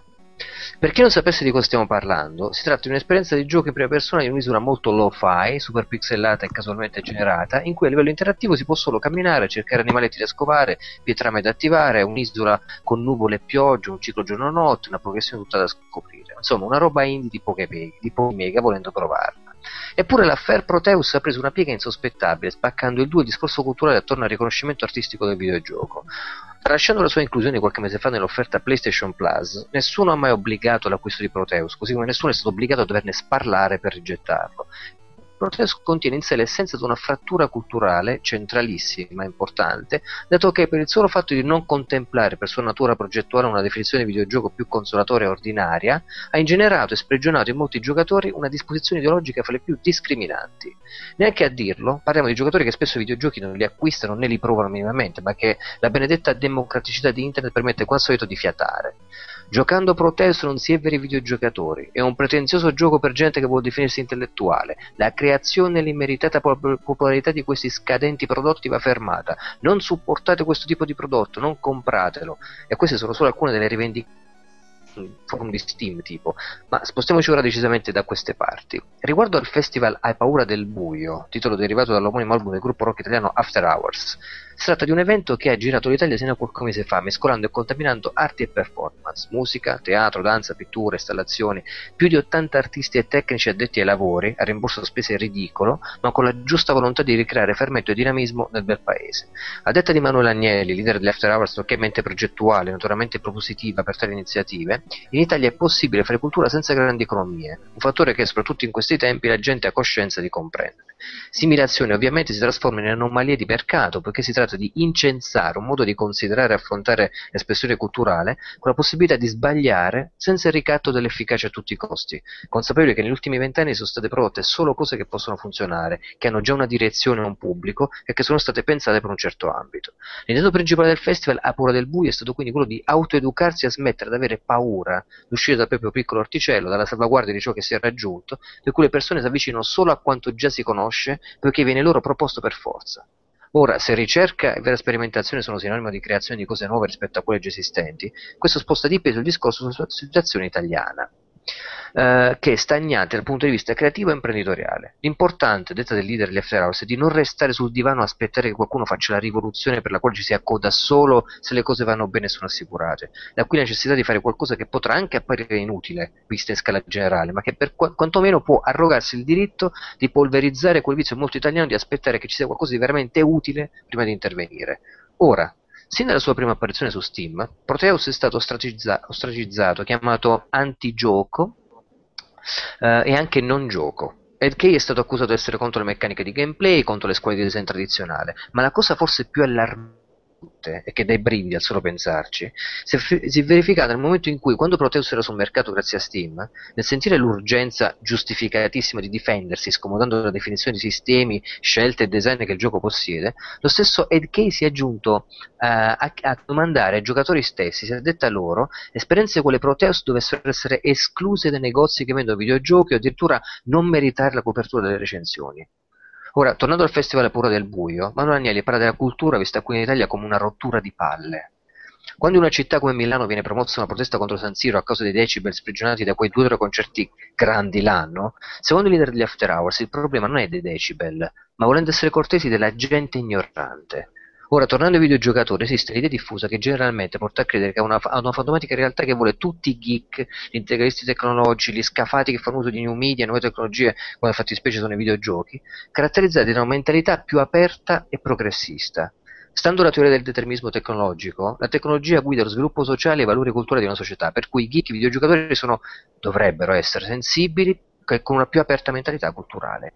Cazzate, ovviamente. La gente ottusa e ignorante, soprattutto quando si parla di arte e sensibilità, risiede anche e forse soprattutto a queste parti, dove vive e respira il videogioco. Parliamo proprio di quei videogiocatori che infarciscono i forum e fomentano il passaparola con l'aria fritta della propria strillata ignoranza. Ora, sul piano della risposta culturale, Proteus, pur essendo un giochino senza decibel, ma con tanto delizioso sound, ha ingenerato in tali individui lo stesso tipo di deplorevole e discriminatoria insofferenza. A questo punto sorge lecita una domanda. Siamo davvero sicuri che sia il sistema in ultima analisi a indirizzare a tal punto i gusti degli innocenti consumatori, riducendo la profondità critica e culturale? Oppure qualcosa di congenito che concerne certi videogiocatori che sono proprio miseri di loro? Quando il 4 ottobre 2014 il Festival a Prua del Buio ha toccato l'Aquila, città tristemente martoriata dal terremoto del 2009, l'intento era di riportare al centro della città all'attenzione del centro della città, scusate, come luogo d'arte e cultura, in modo particolare su scala giovanile, e i giovani si sa vanno bastonati presto. Tale volontà ha trovato piena rispondenza nell'amministrazione pubblica, per cui lo stesso sindaco ha parlato di musica come fattore di ricostruzione del tessuto connettivo della città. Lo stesso Manuel Agnelli ha puntato l'attenzione sul fatto che in situazioni di crisi ogni piccolo gesto importante è allo stesso tempo un dovere. Ora, parlando in qualità di videogiocatori, qual è l'azione? Cosa si può fare davvero rivoluzionario per uscire dal proprio orticello e essere un tot diversi da quei beceri che si lamentano di Proteus o dei concerti a San Siro 3 volte l'anno? La situazione attuale è che in Italia esistono grandi idee per videogiochi che non troveranno mai investitori e che quindi non saranno mai sviluppati. Idee a pacchi di creativi strozzati dalla morsa della sicurezza economica e da una mentalità di mercato che non può fornire, stando così le cose, gli spazi necessari per essere. Quindi, se quest'anno per le festività volete fare un regalo e pensate di andare sul sicuro con l'ultimo Assassin's Creed, Call of Duty, FIFA, PES, Grand Theft Auto, Super Mario, allora consigliate, promuovete, regalate assieme a questi anche un gioco indipendente, magari uno fra gli italianissimi Murasaki Baby, Futuridium, Happy Deluxe o Space Boy Brawl, o tutti quanti questi. Fate un giro su Steam o App Store, regalate qualcosa che sia ammantato dal nostro tricolore. Oppure regalate lo stesso Proteus, perché no? L'importante è che sia un gioco di quelli senza confezione, tipo, ma che sia diverso da ciò che anche minimamente corre sulla bocca dei più a causa di una grande pubblicità. Va preso come un piccolo gesto, o più probabilmente va preso come un dovere. Chi sono io? Bravo, bravo. Okay, la ringa, le folle che ti seguono. No, mi sono liberato di questo cazzo di peso, malloppo che stava qua. Sì, tremendo. No, sono andato sul sito veramente di Proteus, perché qui l'hanno messi proprio lì. Ed Kai, si dovrebbe vedere, Kai è scritto, non lo so. Ha messo su questo sito tutte ciò che è stato fatto per considerare antigioco una cosa come Proteus, ma dei commenti, ma di gente che sa scrivere, cioè non sono ragazzini, dei commenti proprio strutturati, così discriminatori. Ma guarda che tremendo, io sono rimasto proprio sconcertato dalla veemenza con la quale il diverso davvero provoca prurigine in chi non ha probabilmente la sensibilità semplicemente di accettarlo senza criticarlo, cioè è lì, se lo vuoi lo prendi, lo giochi, se no vaffanculo. No, è tremendo, cioè, ma pure per uno sviluppatore, secondo me, tu sviluppi un gioco e senti di dire: non dovrebbe essere un mercato, fermate queste cose, sono controproducenti, tolgono aria e respiro a altre produzioni. Ma a parte delle stronzate giganti, ma la libertà proprio di internet, di andare a minacciare le fondamenta quella che è la tua arte, la tua passione, il tuo lavoro. Ma vabbè, lasciamo perdere, proprio amorro i videogiocatori teste di cazzo, come li chiamate tu. Quello che manca è la capacità effettiva di accettare quello che non piace, mi interessa direttamente, quindi se non piace a me è merda per tutti, perché io sono l'unico, cioè è incredibile come in un mondo così esteso a tutti conti solo, cioè esca fuori così forte l'io e basta, cioè l'incapacità comunque di comprendere le infinite sfumature, possibilità e luoghi in cui andare a trovare le cose che piacciono a te, che se ci sono cose che non piacciono a te non significa che non fanno quelle che piacciono a te. Certo. Che qualcun altro si sta godendo qualcosa che piace a lui, e che non sia abbastanza, che tutto non sia per me, io la trovo abbacinata, cioè non me ne capacito. Ma anche di obiettività, il tuo problema è quello, è per questo che non capisci, non sei obiettivo. Non se tu fossi obiettivo la penseresti nella maniera giusta, l'unica maniera giusta. Esatto. Credo che la chiusa giusta sia: sui giovani videogiocatori di oggi ci scattano su. Esatto. Giovane coglione. Faccio fatica a capire come siano così spaventati e minacciati da tutto ciò che non è immediatamente digeribile. A me dispiace, cioè non è che ci sputo sopra. Mi spaventa un po' e mi dispiace. No, ma hai ragione. È After Hours, sì, no, sentirsi minacciati come nei confronti dello straniero, sai, che è omofobico oppure che pensa alle minoranze, si sente minacciato nel proprio spazio di dire c'è questa realtà così differente. Sono i leghisti del videogioco. Sono i leghisti del videogioco. Questi indici vengono a togliere il lavoro di noi AAA! Non c'è più spazio per Assassin's Creed! I bossi del videogioco. Lo stesso tipo di insofferenza si è generato, davvero, eh? Cioè, poi lascialo perdere, Protesco, che te frega, non lo devi giocare o comprare, invece no, agisci, lo boicotti, qualcosa, non lo vogliamo nella comunità del videogioco. Ma poi lo stesso Ed Kay dice, voi pensate davvero che... cioè, cerca di contrattare con la merda, scusate. Una via di mediazione. No, secondo me non dovrebbe essere recensito una cosa simile, lo domando umilmente. Io l'ho detto, ma stiamo su dei livelli proprio di... Madonna mia, ragazzi, un po' di preziosità. Sarebbe interessante capire a suo tempo cosa questi simpatici personaggi in cerca d'autore avrebbero potuto dire di Little Computer People. Sì, effettivamente, possiamo ricreare una situazione simile, possiamo ipotizzare. Sì, sarebbe partita la vena, sarebbero esplosi urlando. Secondo me... o di alter ego, figurati. Ovviamente non aveva accesso per fartelo ascoltare a te. Quello che pensava. Sì, sì, cioè c'era anche allora gente a cui capitava in mano quel dischetto copiato che lo vedeva, oh, cazzo, sto merda, una micidiale! Sì, esattamente. Dov'è il mio personaggio che salta e spara a tutto? Poi prendevano, scrivevano una lettera di insulti a Zap che giustamente arrivava, veniva cestinata perché non si dava poco risalto a cose simili e tutto si concludeva meravigliosamente. Porca troia. Scusate, ognuno nella sua piccola comunità era un attimo più schermato, tutto qua. Sì. Vabbè, comunque regalate giochi indie, consigliateli, questo è il messaggio, se vogliamo chiamare un messaggio alla fine della grande sega mentale. Alla fine è una sega mentale natalizia di fondo. Sì, esatto, c'è questa cosa qui, cioè. È un messaggio molto giusto, tra l'altro, è anche sostenibile, visto che ci saranno i saldi da qui a breve. Sì, sostenibile, effettivamente. Con pochi soldi, poca resa, tanta spesa, cioè poca spesa, tanta resa. Quello. Verissimo. Ok, direi che abbiamo concluso. Di già? Sì, di già. Mi spiace. Salutate tutti, fate gli auguri, buon anno, buon Natale, ciao. Auguri, ciao. Buon anno. Ciao a tutti.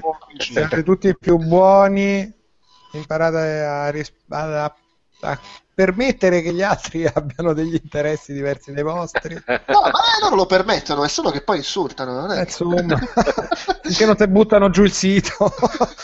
Insomma, te lo permettono.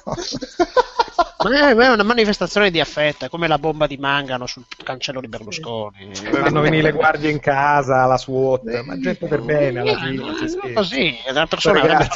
Ragazzi, la persona avrebbe fatto la telefonata, loro fanno un attacco di DOS. Ragazzi, per favore, rispetto per questa gente che sta semplicemente esprimendo la sua opinione prima che ci buttano giù il server. Una caghetta.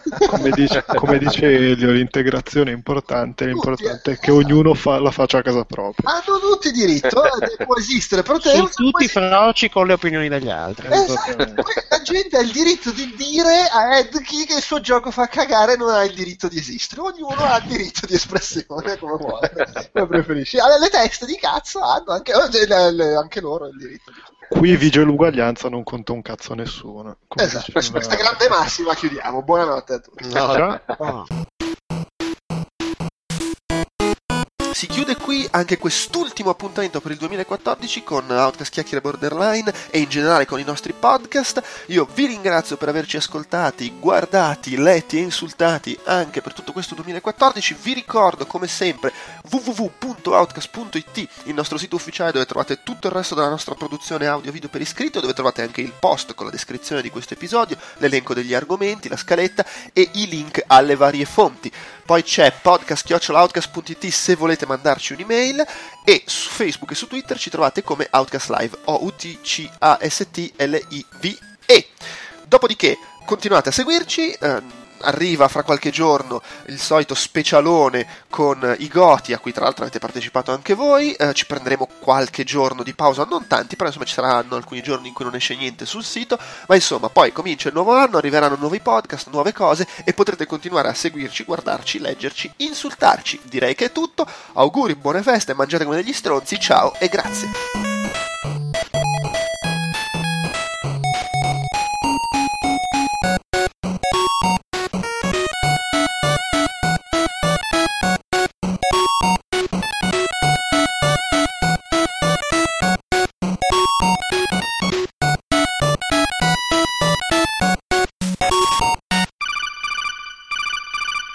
Vabbè, comunque la sostanza è che dobbiamo passare su Hangout, perché con l'ultimo aggiornamento di Skype, quello che ha messo le icone cicipucci, si è ufficializzata quella cosa che paventava da tempo di non saranno più supportate le API, sarà Madonna. In pratica Pamela non si accorge più che è partita una conversazione su Skype e non posso più registrare il flusso.